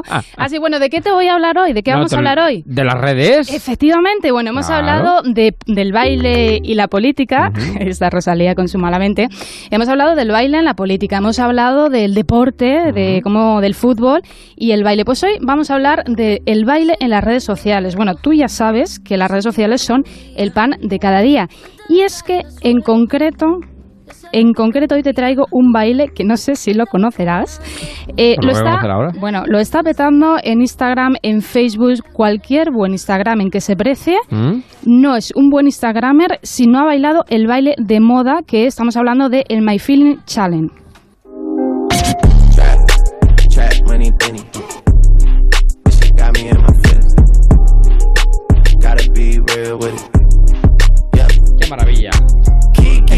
Del mar. Que te vas y te vienes. Cuéntamelo. Bueno, esa es la moda en Instagram, eh, Javier, donde más fuerte está pegando. ¿Y en qué consiste esto de el reto, que también se conoce el reto Kiki? Porque la canción empieza diciendo, sí, sí, tal cual, reto Kiki. I my feeling ¿Pero de qué challenge. estamos hablando? ¿De baile o de qué? De lo que tú quieras hablamos. Porque como yo ya sé que vienes al terminar de la hora un poquito tal, pues podemos hablar de lo que tú quieras porque además tú sabes que el baile que el baile también se puede aplicar en muchas eh, facetas ¿no? de, de nuestra vida. Bueno, el caso que estamos eh, con el baile, con el reto I'm a Feeling Challenge. Y eh, bueno, ¿qué necesitamos para este reto? Bueno, ¿Qué pues necesitamos para este esta reto? canción que estamos escuchando, que es de Drake. Necesitamos una canción así con flow, Esto es ¿vale? como una realidad, es que, de verdad, me parece una realidad paralela, porque me dices, y yo, yo de va me fío muchísimo, esto es lo que está petando, pero... No, es que no lo digo yo, o sea, tú te No, no, metes ya, en ya, Instagram, que yo, yo te me metes en ti. Facebook y Pero seguramente me que- parece una realidad paralela, quiero decir, porque no sé. porque- Sí, es que tú a veces vives una En un Matrix, paralela. en un Matrix. Matrix es buenísima, es una de las grandes pelis de, de la historia. Bueno, necesitamos una canción así con rollete, con flow, ¿no? Que nos permita hacer movimientos eh, muy rítmicos. Es decir, necesitamos una canción de Drake. Por cierto, este canadiense rapero, que ya hablamos de él. ¿Te acuerdas el baile que tú eh, bautizaste como el baile del telefonillo? Sí, claro, que era supuesto, el baile que el de Griezmann, Eso es. que celebraba los goles con este baile, pues también era de Drake. Bueno, pues Drake una vez se pone más de moda y cómo surge este movimiento que causa furor. O sea, lo ves en cualquier eh, famosos, celebrities, todo el mundo hace este reto My Feeling Challenge. Bueno, pues nació y, la, y surgió este reto del humorista norteamericano Sig, es un, un gran influencer que propuso el reto a finales de junio eh, con este baile. Por ejemplo, lo ha bailado Will Smith, que baila súper bien, lo hizo desde lo alto del puente de las cadenas de Budapest, que es mítico. También se ha hecho muy viral eh, otro baile dentro del reto que ya es viral, que es el de Marcelo, jugador del Real Madrid, que lo bailaba en la calle con sus dos hijos y además también quedó muy divertido. Pero mm, fíjate lo que ha pasado, Javier, que a medida que se ha ido extendiendo este reto, este baile, surgió una modalidad que quizá es la más extendida, pero a la par es la más peligrosa y temeraria. Porque es verdad que con esto a veces de los retos, escuchamos Ujú. challenge, escuchamos retos Sí. y se nos va un poquito, ¿no? Nos venimos un poquito arriba. Y lo que se ha puesto de moda, fíjate, ¿tú conocías este reto, por no, cierto? no, no, no. Bueno, me Ni encanta. idea, ni idea, pues te digo que es un Matrix, Me una realidad encanta. paralela. Bueno, pues fíjate que lo que se ha puesto de moda es bailar esta canción de Drake Sí. eh, fuera del coche mientras el coche va en marcha conduciendo. ¿Y, y el coche que lo conduce? Claro, ahí está. ¿Y cómo, cómo va ¿Es el esta? coche ¿cómo, cómo es esto? Bueno, pues se supone que tú vas... Michael Knight, ¿o cómo Tal esto? cual. Se supone que tú vas de copiloto, ¿vale? Entonces, Sí. de repente, pues claro, tú abres la puerta del coche, estás ahí como todo guay, ¿no? Estamos Todo muy metido. enfermos, estamos muy No, no, enfermos ya. pero tal cual. O sea, esto es, es que, no, ya, ya te digo que se están tomando medidas. Esto el sea, Pegasus no lo pasa por alto. No. la DGT no lo pasa por alto. No, es que la cosa, la cosa no, no es baladí. Bueno, pues uno va de copiloto y de repente como que abre la puerta del coche, ¿no? Se quita el cinturón y así como que nada, sube un poquito el volumen de la canción de Drake y se pone a andar, ¿vale? El coche tiene que ir como a 2-3 kilómetros y se pone andando. Y a la vez va bailando, el coche andando también y claro, se supone que el piloto, el conductor, va grabando. Este reto ha conquistado medio mundo. Instagramer, famosos. ¿Mm? Pero como decimos, ojo, porque es peligroso. Las autoridades ya están Pero poniéndose. Claro, Claro, pero lógico, es que, pues, vamos, por favor. eh, es que no podía ser de otra Si forma, ¿no? aquí Nogueiro diría que vamos, multa a todo el mundo. Multa a todo el mundo. Pues Claro. fíjate, ya las están poniendo. De hecho, quien se anime a hacer esta modalidad del reto se expone a una multa, porque la seguridad vial no es ninguna broma Claro. y no es ningún reto viral. Así que ojo, cuidado, que siempre Cuidado. decimos. De hecho, por ejemplo, Es el cenit del solipsismo. Es decir, y como no tengo quién bailar, bailo, con el coche. No diga, mire usted que el coche no vale para bailar. claro. es que- Efectivamente, po- yo soy mucho de bailar dentro del coche, en plan voy de copiloto, pues pongo la musiquita, ¿no? Y uno como que se anima a bailar, pero claro, obviamente dentro del coche, no vamos a abrir la puerta del coche y nos vamos a poner caminando en plan soy muy guay y me marco un baile. No. No, este reto hay que hacerlo de la forma clásica, es decir, marcarse el baile. Como te decía, en muchos países ya se han puesto manos a la obra. En Egipto, por ejemplo, han anunciado multas. En Arabia Saudí, la policía ya ha detenido a una persona ¿eh? por hacer eh, este baile, que claro, pone en peligro, se pone en peligro él y también la seguridad vial. Y la verdad es que también nos ha dejado vídeos para la posteridad donde, claro, hay personas que se lanzan a bailar el reto Kiki, Sí. salen de, del coche y, claro, se pegan un trompazo que desde Tremendo. luego, claro, efectivamente que desde luego es digno, ¿no?, de compartirlo por las redes eh, sociales. Pero fíjate, Javier, que no nos vamos a quedar con el reto del coche, es peligroso, no nos sí, gusta. no nos nos vamos a quedar con el reto clásico. ¿Qué es? Y claro, yo te quiero enseñar a ti y a todos los marcheros a bailarlo, Mm, ¿no? Claro. ¿Te parece? Sí, sí. Vale, es muy fácil. Solo nos vamos a quedar con dos movimientos. El del corazoncito mítico, ¿vale? Sí. Aquí en el pecho y movimiento de brazo, a- alargamos el brazo. O sea, que solo moviendo los brazos sabemos bailar. Efectivamente, sí, muy bien, lo vas pillando, me gusta, pero es un gran bailarín ya. Vas moviendo el brazo extendido hacia adelante Eso y vas haciendo movimientos circulares con el brazo. Como si ¿Qué estuvieras pasa? conduciendo. Efectivamente, Como como, si estuvieras estuvieras. Como si Alonso. maniobrando y estuvieras aparcando. Entonces, sube un poquito la música. Qué maravilla.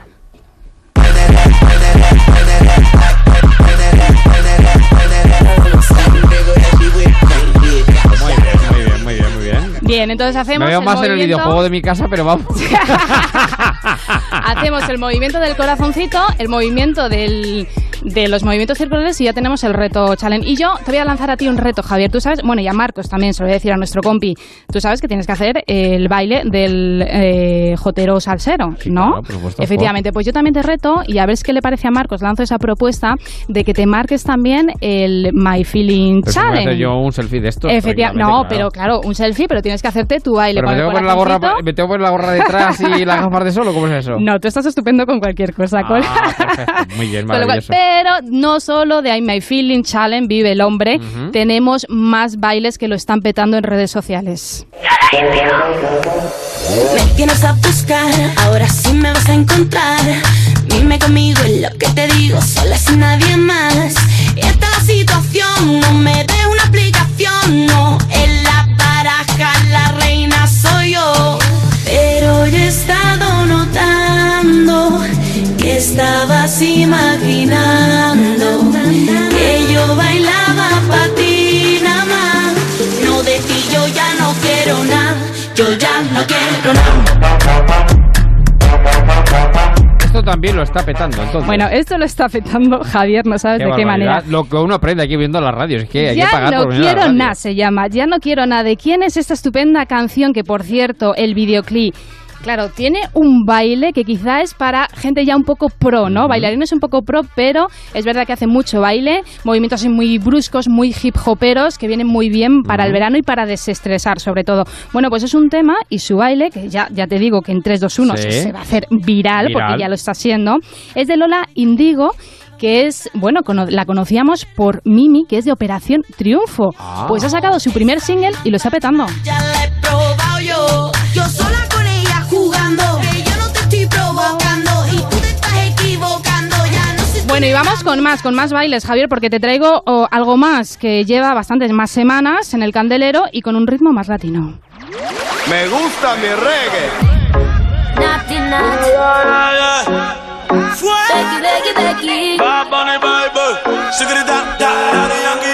Cuando yo la vi, dije si esa mujer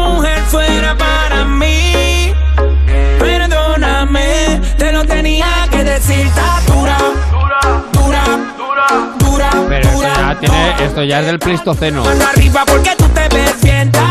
Está dura, mamacita, te fuiste. Pero esto es del Pleistoceno, querida Eva. No, me, no bueno, me vendas la moto. Javier, quizá del Pleistoceno puedes ser tú. Eso. Quiero decir, quiero decir, no, no, no, porque yo te he puesto el Dura, el Dura Remix, perdona. Ah. Eh, ah, Y que- también es un reto. Bueno, no, eso es, esto es un baile maravilloso y estupendo eh, desde Daddy Yankee, que siempre nos hace bailar en verano. Y por cierto, que si la bailamos en bucle, notaremos que nuestros músculos se vuelven efectivamente duros, porque la parte más molona es el movimiento de cintura. Y ese twerking, de mover un poquito la parte trasera, entonces si bailamos... Efectivamente, el culete. Si lo bailamos continuamente, al final comprobaremos que efectivamente sí, nos ponemos duros. Dura, y efectivamente, bien.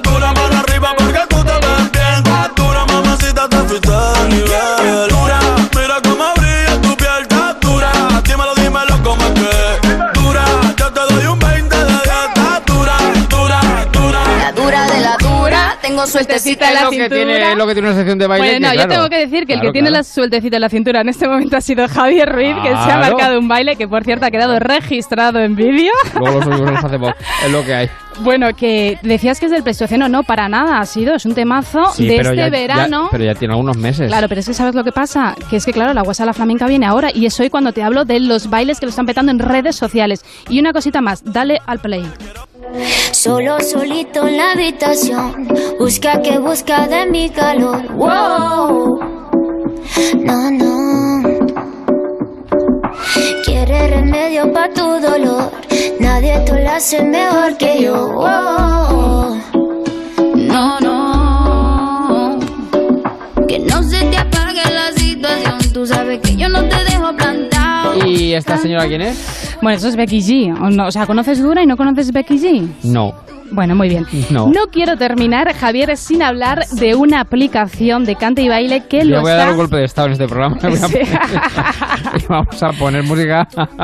Sí, Bueno, haces, muy haces muy bueno. Pues no quiero terminar sin hablar de una aplicación de cante y baile que lo Sí. está petando sobre todo entre los más jóvenes. Se ha convertido en todo un arte y estamos hablando de Musicali. Es una aplicación donde consiste en cantar, hacer playback de una canción durante 15 segundos mientras bailas o interpretas una canción. Se puede elegir la canción que tú quieras. Y precisamente esta canción Sin Pijama de, bueno, Sin Pijama, ¿no? Que diría ella, de Becky G, pues es una de las canciones más interpretadas y que más lo está pegando. Baby, hoy no vamos a dormir. Baby,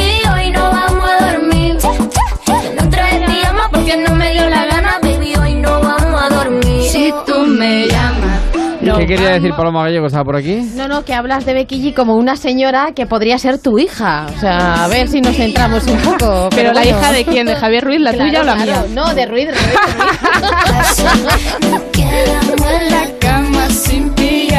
Bueno. Pero bueno, que Ruiz baila esto como podía bailar una sevillana o unas garrafas. Sí, ya lo sabe bailar. Verdad es que es maravilloso porque todo lo que no salgo por la noche lo disfruto aquí en marcha en Onda Cero. Oye, por cierto, que ya que estamos hablando de redes sociales, que tenemos ese grupo maravilloso de los marcheros en marcha, si alguien se quiere animar a subir su baile, su efectivamente, su baile de verano, su canción de verano, bailándolo, o si quiere subir el My Feeling Challenge, pues aquí estamos, que por cierto, que seguro que Javi se ha comprometido, ¿no? Yo sí. Bien, pues lo vas a colgar, si tú- así si que que se vosotros- animen. Si tú sabes que yo bailo Maravilloso. ra- razonablemente bien. No, o sea, como Rosalía malamente, no, todo lo contrario. Si tú me llamas, no vamos pa' Son y 23 de las 7, pasando la tarde de sábado de julio, maravillosa. Ahora voy a hablar de cosas más serias, porque, bueno, esto es serio. Lo que pasa es que ahora es, digamos, más grave. Más grave porque pasa, sucede. Bueno, mañana es 29 de julio, decíamos que ayer fue San Pantaleón, que fue cuando se licuó la sangre, etc., lo que contamos en los soleares y, todo fue el eclipse. Eh, pero mañana Santa Marta, nosotros somos muy de Santoral, que es el patrón de los hosteleros.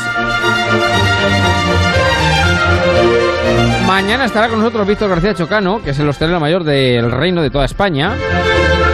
Pero en llegando a la hostelería, todos los que estamos aquí, que somos... Yo siempre digo que hay que mover la economía, hay que salir, hay que disfrutar. Si uno no puede irse a 600 kilómetros en la puerta de su casa, pero hay que mover, hay que salir a los bares, disfrutar. Pero en llegando al tema de la hostelería, se produce un... Se provoca una cuestión complicada que es quién paga la cuenta, claro. Porque, por ejemplo, lo mismo que estamos, estamos 1, 2, 3, 4, 5. Estamos ahora mismo 5 en el estudio Onda Cero. Eh, si nos ponemos a hacer merienda cena, nos vamos a un merendero maravilloso.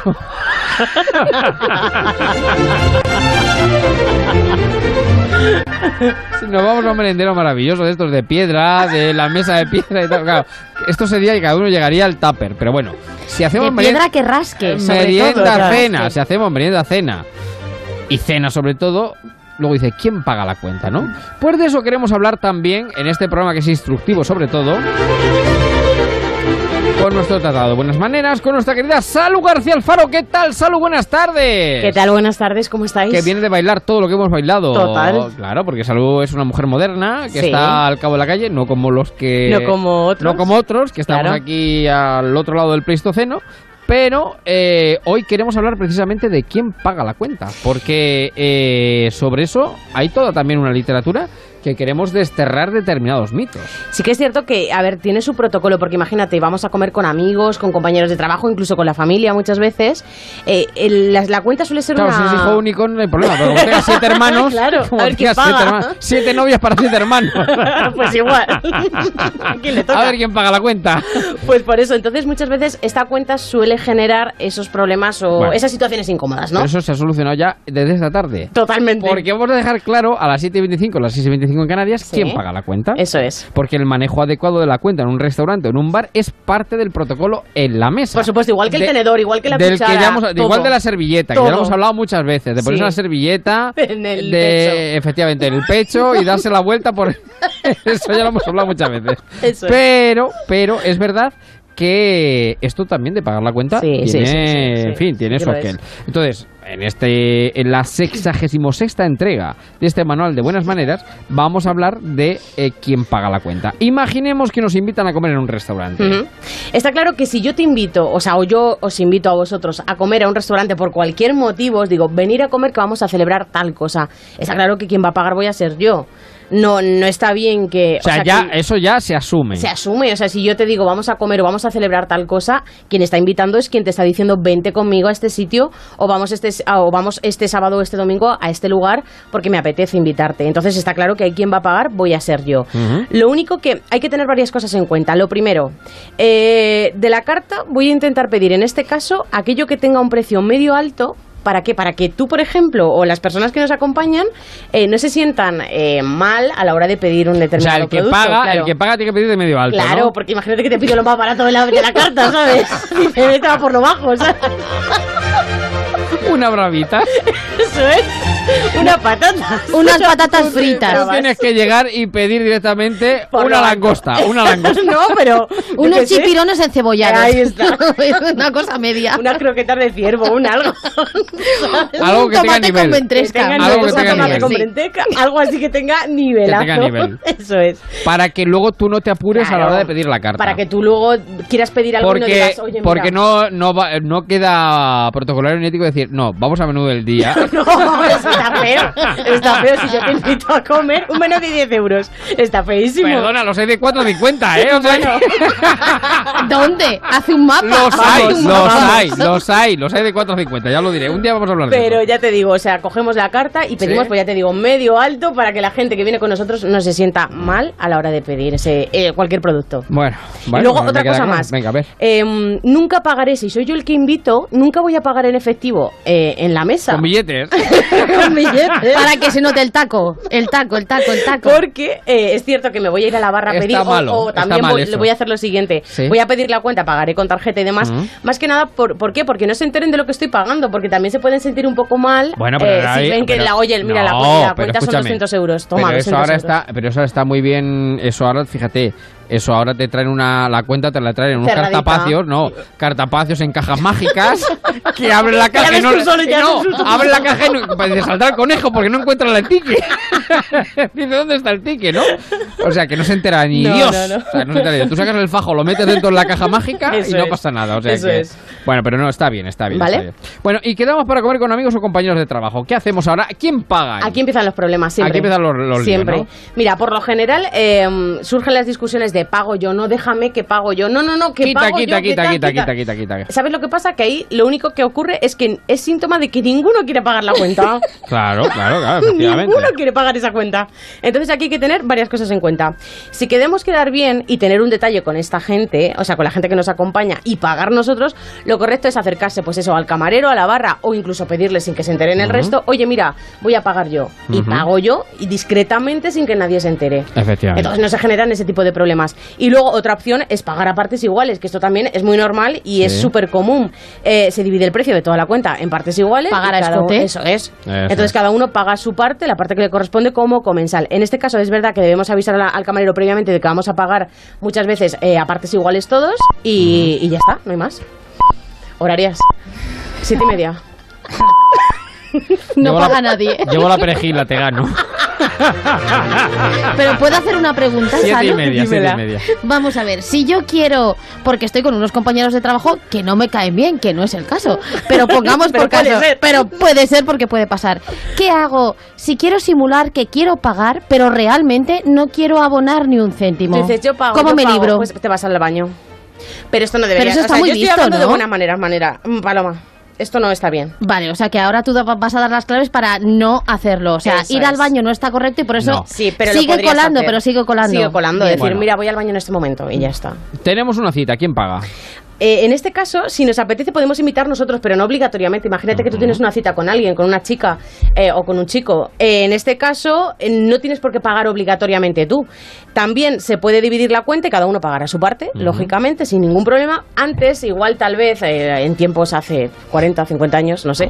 Es verdad que estaba, en el caso de una cita, un chico con una chica, pagaba el chico la cuenta, pero es que Ahora mismo no. eso no se lleva. ¿Nos hemos es- liberado? está- ¿Todos nos hemos es. liberado? Cada uno paga su parte, si tú, a ti te apetece invitas, si a mí me apetece yo te invito y ya está, y no hay ningún problema. Ah, qué bien. Pues eso está bien. Súper bien. Eso está muy bien, porque ya no está obligado el chico a invitar a la chica. Ya Claro. puede ser la chica el que invita al chico. Y luego no además pasa das nada. con gente como Salu, que es muy generosa y, Y no te- claro. Perdona, pe- una pregunta. Yo que estoy en edad de merecer. Por supuesto. Si en, un ¿lo momento, dudas? si en un momento determinado una chica me invita a mí, yo no tengo por qué forzarlo. Para decir, nada. Me No, no, siento no te que halagado sentir y ya para está. nada mal. Te y sientes digo, halagado, ole, te ole, ole y le hago ole, ole, ole, ole. Las gracias y ya está.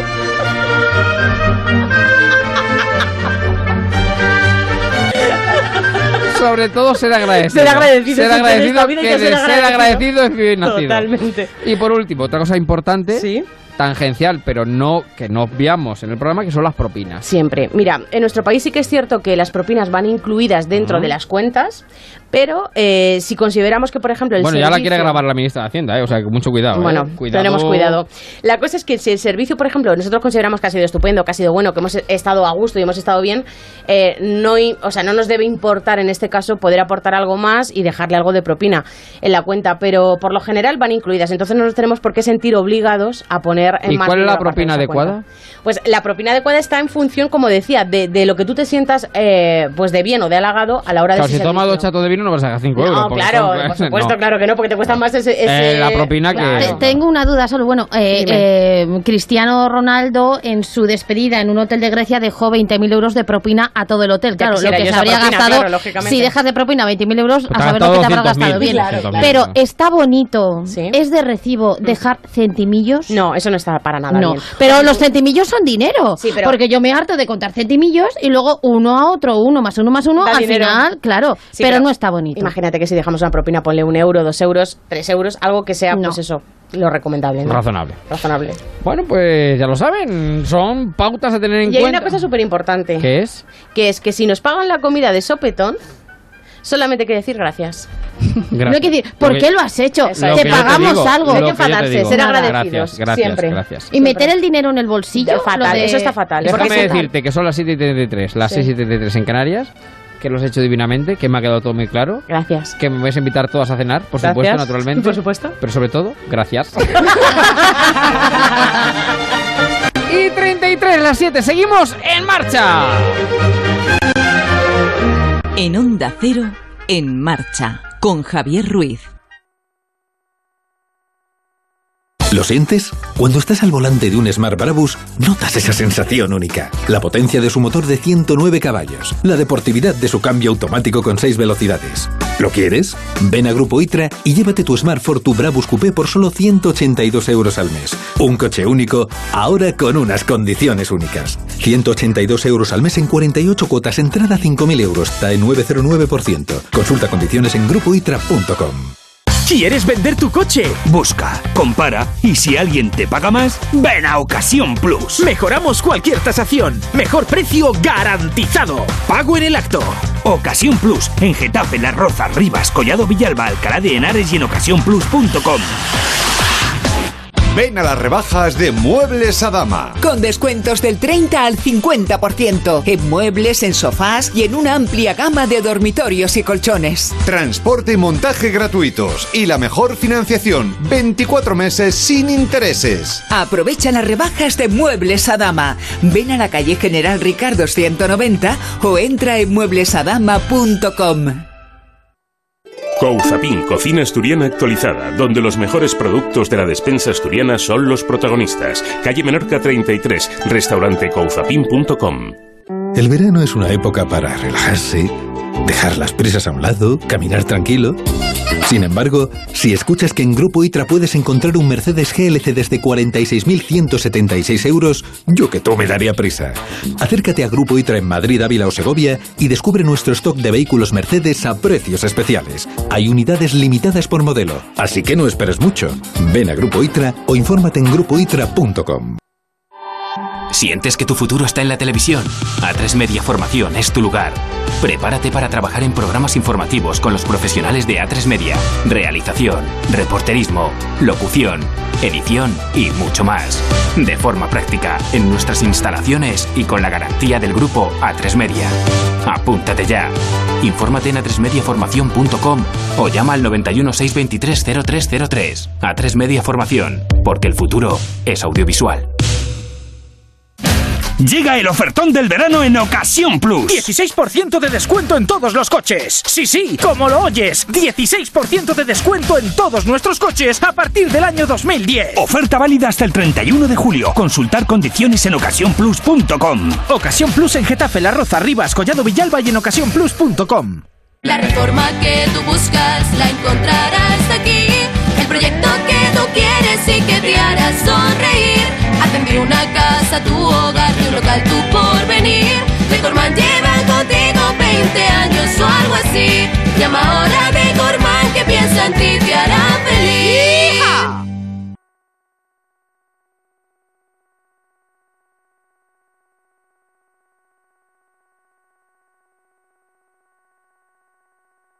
Oye, en marcha.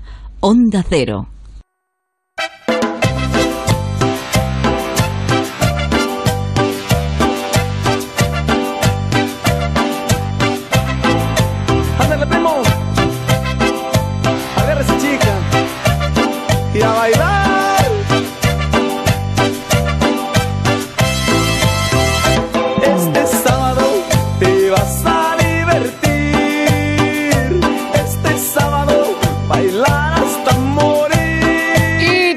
37, las 7, las 8, no, las 8, las 8 en, mm, pues en Moscú seguramente, las 6 y 37 en Canarias. Don Sebastián Marín, ¿qué tal? Muy buenas tardes, ¿cómo Pero, estamos? ¿cómo estamos? Muy buenas, pues mire, de verdad, de escándalo. Acabo de, ah, bueno, acabo de llegar que pensé que no llegaba porque vengo de un curso de Padel Sur que no se puede usted imaginar lo que le estamos dando este este verano aquí en las lagunas de Ruidera, ¿eh? Al Pa del Sur. Sí, sí, no estamos. No es Pa del Sur, sino Pa del Surf. Eso está Acaba- muy de moda, Padel, Sebas. eh, eh, está, creo, creo que acabo en F, sí. Surf, Está no, es que el de Pa moda, del Sur puede ser Parla Sur ¿eh? o, o Getafe Sur. Pero decir. tengo una duda, ¿cómo es el paddle surf exactamente? O sea, ¿uno va haciendo surf y va jugando al paddle? No, vamos a ver, lo que pasa Ah. es que es cierto que es muy fácil hacerlo en, eh, como esto, estamos haciendo en agua en agua dulce, donde no hay olas y demás. pero que no, pero bueno, a, a ver, el objetivo es luego hacerlo en, eh, en agua salada, ¿vale? Eh, Agua dulce, bueno, agua salada. Con agua viene con una agua tabla donde, donde inicialmente te pones de rodillas eh, y cuando ya coges estabilidad, bueno, pues la idea es ponerte Bueno. de pie y empezar Yo tengo que a- decir, yo tengo que decir que he visto fotografías de esta temporada del señor Marín sobre sobre la pala o como se llame, haciendo surf. No, es que me está pareciendo muy fuerte, eh, Marín, que eres una estrella del surf No, ahora no, mismo. no, lo es, lo es, lo es. O sea, Claro, tiene- yo quiero tiene verlo. Yo quiero verlo. Tiene usted una estampa maravillosa. Hombre, vamos a ver, uno tiene sus contactos, uno tiene sus contactos, uno tiene sus contactos. Yo he visto fotos del señor Marín haciendo surf y es maravilloso. Oye, o sea, qué es, grande. es- es enorme, tremendo. Es el hombre del momento. Señor Hidalgo, don Emilio, ¿qué tal? Muy buenas tardes. Muy buenas tardes, don Javier. Muy buenas tardes a todos. ¿Por dónde paramos, que- queri- ¿Por dónde paramos, Yo, querido amigo? ahora mismo estoy a las puertas de la Casa del Árbol. ¿Y qué es la Casa del Árbol? Porque es que no tengo ni idea de lo que es la Casa del Árbol. La Casa del Árbol es un centro de, de ocio y de desarrollo infantil donde los más pequeños pues pueden celebrar eh, fiestas y demás. Aquí estamos celebrando el cumpleaños de una de las compañeras de colegio de mi hija y Sí. están, bueno, pues ahí metidos los niños con sus toboganes, sus piscinas de bolas, este tipo de cosas y se lo están pasando pipa. Y ¿En mientras tanto, pues nosotros pasamos el calor. Pero sí, sí, en tierra en tierra ya manchega. manchega, en tierra ya ok. manchega. Ah, bien, bien, bien, bien, bien. Para ubicar. Y el señor, eh, bueno, y creo que eh, después del éxito cosechado eh, la semana pasada, el señor Aguilar sigue dentro de la piscina. Don Manuel, ¿qué tal? Muy buenas tardes, ¿cómo estamos? Muy buenas tardes desde Estepona. Pues efectivamente estoy dentro de la piscina. mueva el agua un poquito, mueva el agua un poquito, que se sienta, que se sienta. ¡Ole! Ahí. ¡Qué grande, señor! ¿Cómo está la Estoy piscina? de la piscina, pero porque hoy hace un pequeño calor. En Estepona estamos en 30 eh, a, a 32 grados y hoy Ya. se nota un poquito el calor y por eso hemos disfrutado esta tarde de algo de piscina. Ya, ya, ya, ya, ya. de aquí para que no haga ruido y hasta las 8. Y Ha sacado a los niños, ha sacado a los niños de la piscina, del baño. Vayan a merendar y vuelven a las 8. Para, para hacer usted Herodes. Y toda la piscina Hay para una usted. cosa que está escuchando el programa antes. Primero, son A ustedes ver. a la hora de invitar a comer unos miserias. Lo primero que le digo. ¿Por qué Manuel Una miseria. O sea, no, no, no, vamos, vamos, o sea, a ver quién se escaquea de es que no puede ser. Pero en fin, esa es la primera. Y la segunda, Ruiz, le digo una cosa. Es que son ustedes. ¿Qué quiere que le diga? Lo que hemos crecido. La próxima cuenta ya sabemos a No, quién no, no, no. La. Lo que hemos crecido, no le voy a decir como Lorenzo Díaz lo que hemos crecido en la posguerra, pero lo que hemos crecido en el estado de necesidad es lo que tenemos. No, hay más. No hay más. Mire usted, se queda en su casa y se cena un bocadillo de mortadela. Oiga, cuando, cuando estaban hablando de los precios de los menús de 4.50, estaba yo pensando, claro, en el, en el Ministerio de Trabajo, en la cafetería, hay bocadillos de 60 céntimos. Hombre, claro, si no, no, sí, sí, Ellos claro, claro, claro, saben, claro, claro, Y claro. Luis, Luis, segundo que le digo, cuando, eh, cuando alguien le invite a usted en una cita a comer o a cenar y vaya Sí. a pagar, usted Sí. acuerde siempre ¿eh? de que perro hay que ponerle agua, porque los perros lazarillos también beben. ¿Cómo? Que- Que, recuerde ¿a usted que hay que ponerle un cuenquito de agua al perro. ¿Al perro? ¿A qué perro? Al perro que llevará a la persona que le invitó a usted a cenar. Ah, ya, ya, ya, ya, ya. Le entiendo, ya le Pero entiendo, ya qué- le entiendo, ya qué le entiendo. Usted es muy cruel, es usted muy cruel, pero bueno, por la amistad, la amistad de tantos años se lo voy a permitir, la amistad de tantos años se lo voy a permitir. Pero bueno, lo que hay, la, es la y que... la distancia también. decir. La distancia, lo que hay. que- Es que el y dardo ha que sido está. fino, perdone, Sí, sí, señora no, ya, Aguilar. claro, he tenido que pensar, he tenido que pensar. Oh, Bueno, a los que... perros hay que ponerle un cuenquito, a los perros hay que ponerle un cuenquito de agua. Eso al, es, al eso señor, es, al eso señor Aguilar le sienta muy mal estar en remojo, ¿eh? Se, se vuelve Total, más, total. más hostil con los demás. No sé qué Sí, sí. Total, total.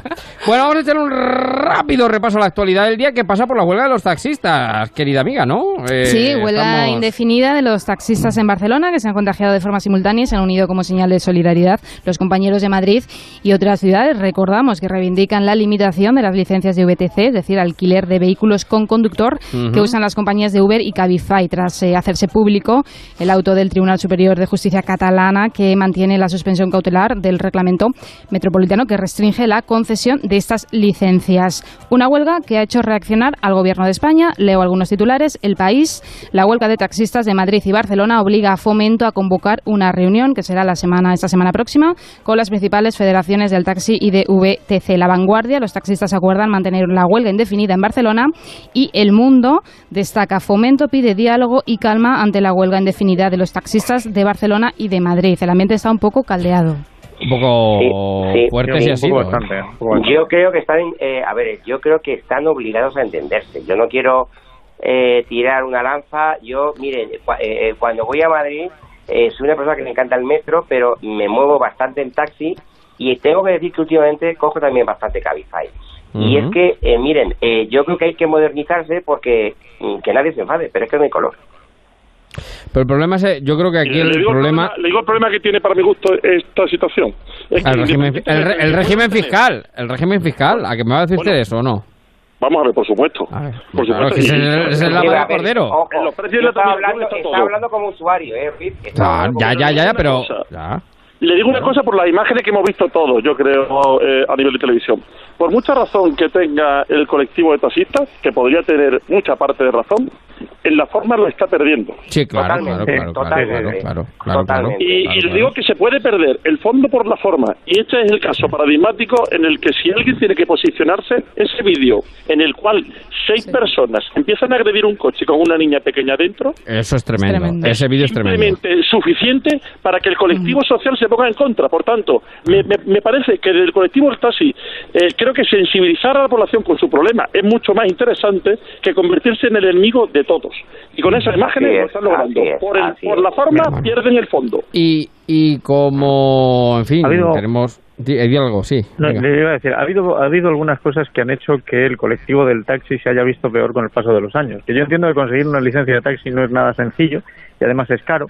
Pero em, yo recuerdo cuando en tiempos, siendo pequeños, nosotros en el coche lo oíamos, oíamos a nuestros padres decir que camioneros y taxistas eran ángeles de la carretera. Eso quizás se ha perdido un poquito. ¿eh? El, ánimo ha cambiado. Y no se puede protestar, desde luego, como, como lo están haciendo. Y una cosa que a mí me preocupa mucho, en un entorno eh, reducido, en una localidad pequeña como es la de Valdepeñas, eh, el número de licencias que hay es bastante. El número de taxis que te encuentras es bastante bajo.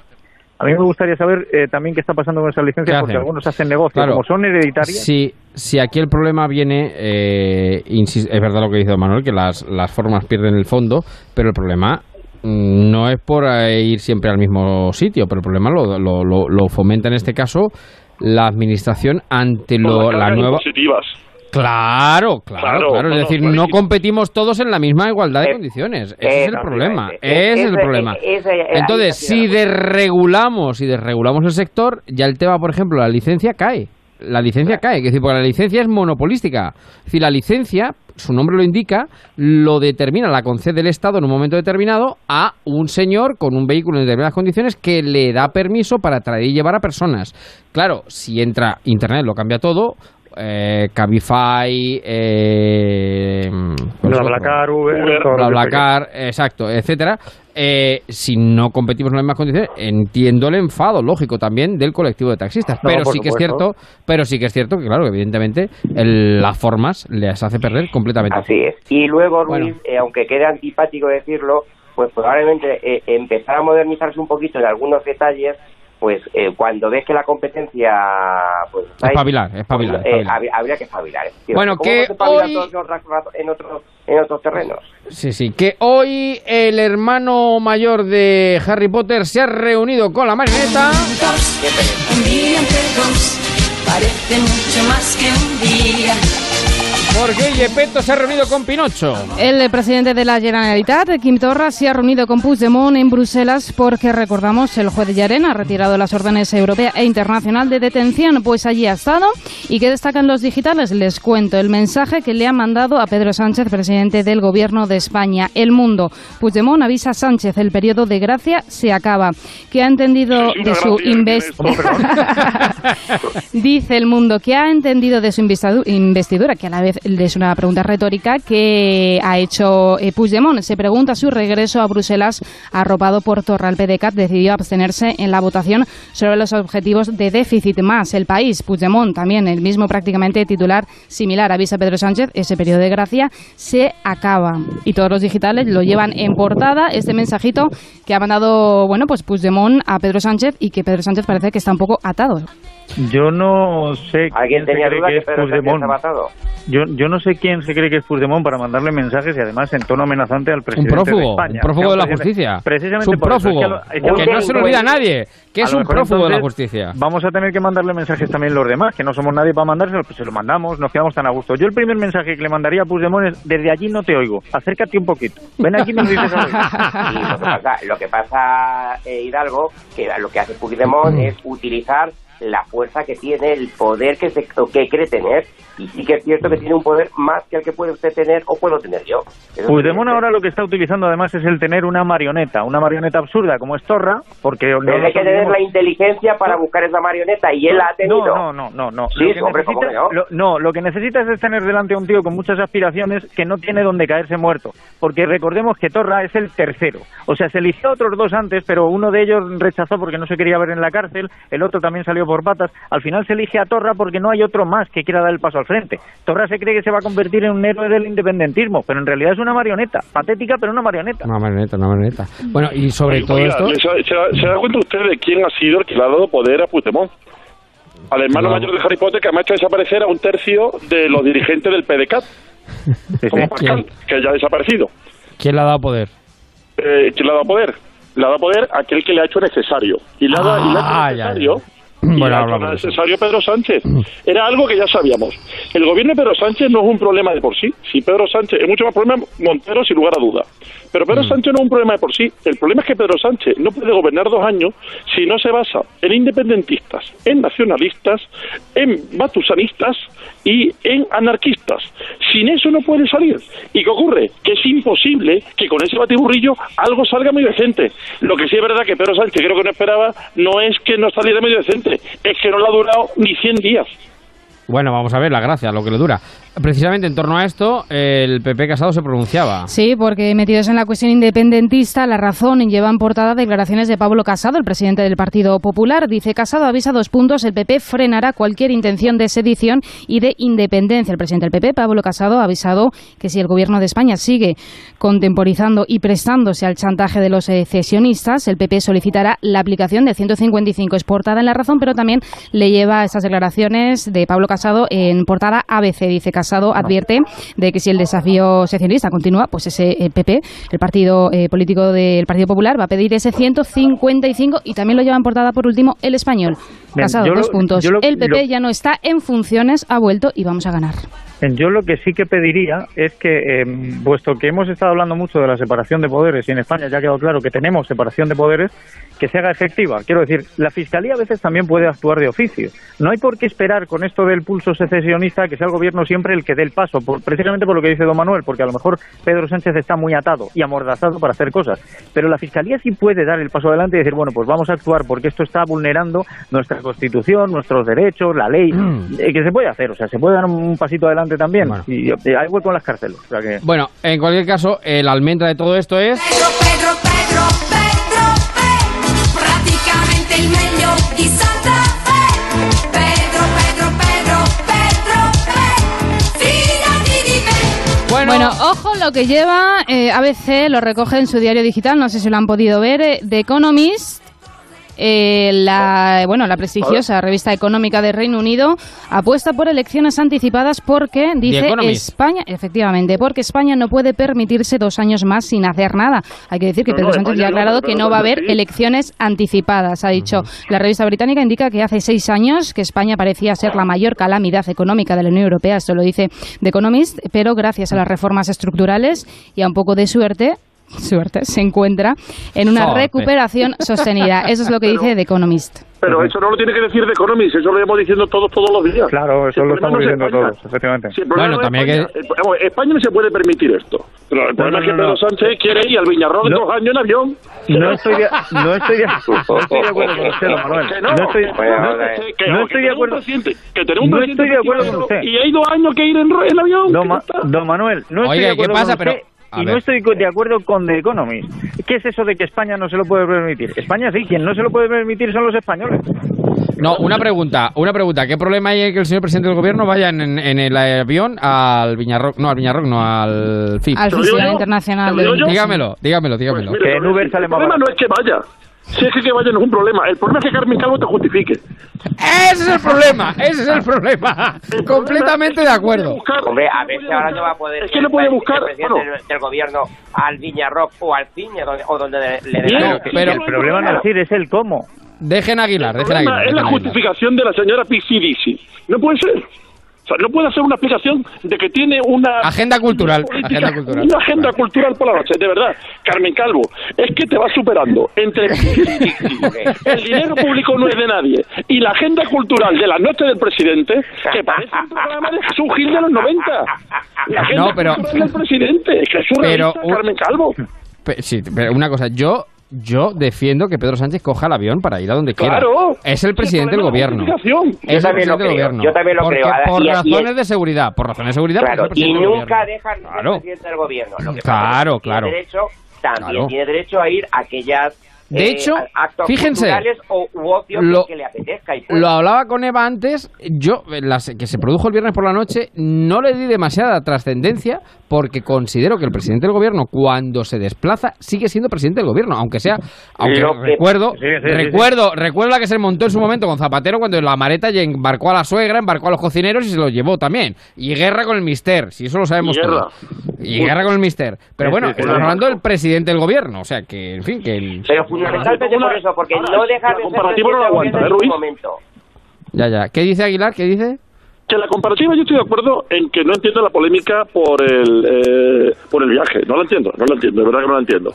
Y, y sí le digo que lo mejor que podía haber hecho Carmen Calvo es haber estado callada. No, Eso, no, para mí es sin Carmen. Calvo, vamos, seguro, seguro, seguro. O sea, claro, la que- justificación, la justificación es lo peor de todo, porque justicia no petita está clarísimo. Bien, pero lo segundo, eh, la comparativa es lo que no aguanta. Si esto lo llega a haber hecho Mariano Rajoy, que tampoco le pega yo un festival a Mariano Rajoy, no lo vayamos a engañar. Sea, no, lo veo yo saltando. Bueno, pero si va a un concierto de- si hubiera ido, si hubiera Se va a un concierto de había gaita, se va un haber concierto de escuchado- gaita. Había que haber escuchado a Podemos, a Lastra y a compañía diciendo que qué se hace con los fondos públicos. Pues lo que se hace con los fondos públicos es lo normal. Y es que un presidente sigue Bueno. siendo presidente por la tarde y por la noche. Que son menos 5, las 8.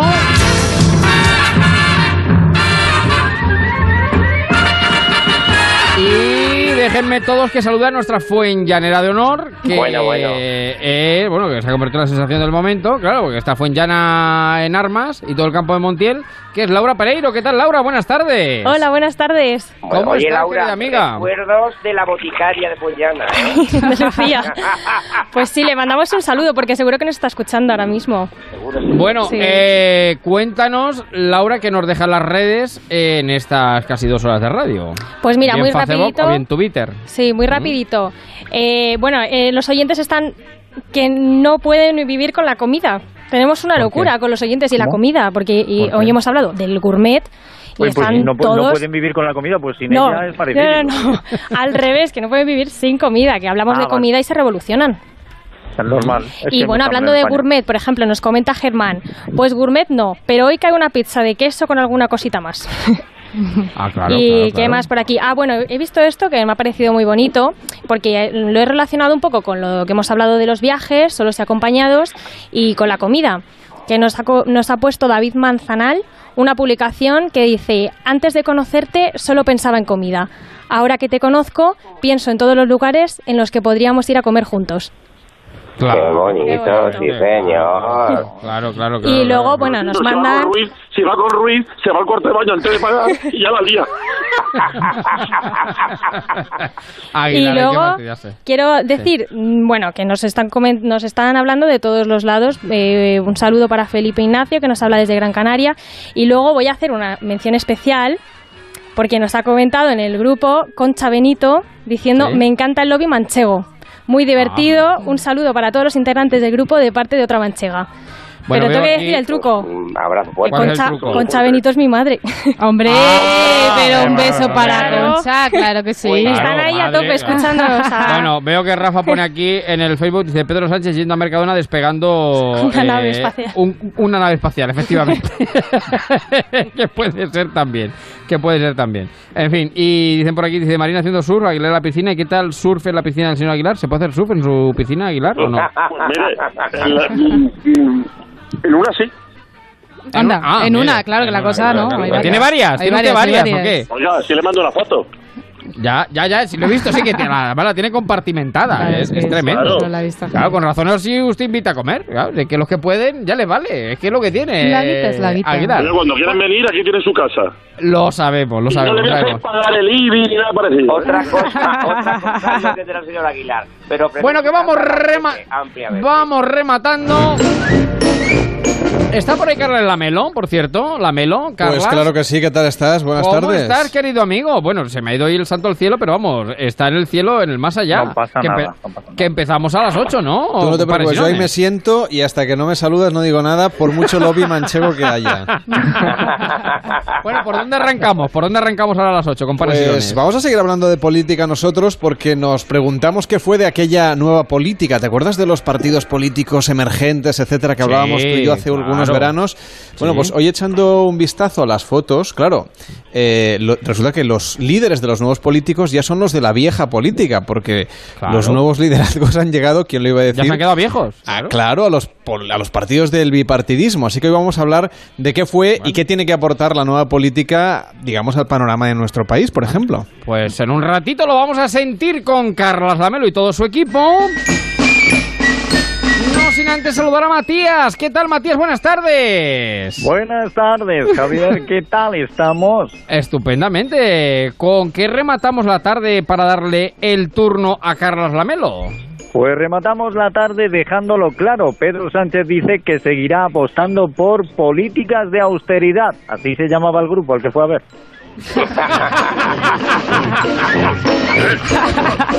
Bueno, mañana, bueno, son las 8 ya, se llegan las, los pitos. Un saludo para todos, mil gracias por estar con nosotros en marcha y se quedan con las noticias de las 8 bueno. y con Carlas Lamelo. En Adiós. Pares y None. Ahora noticias.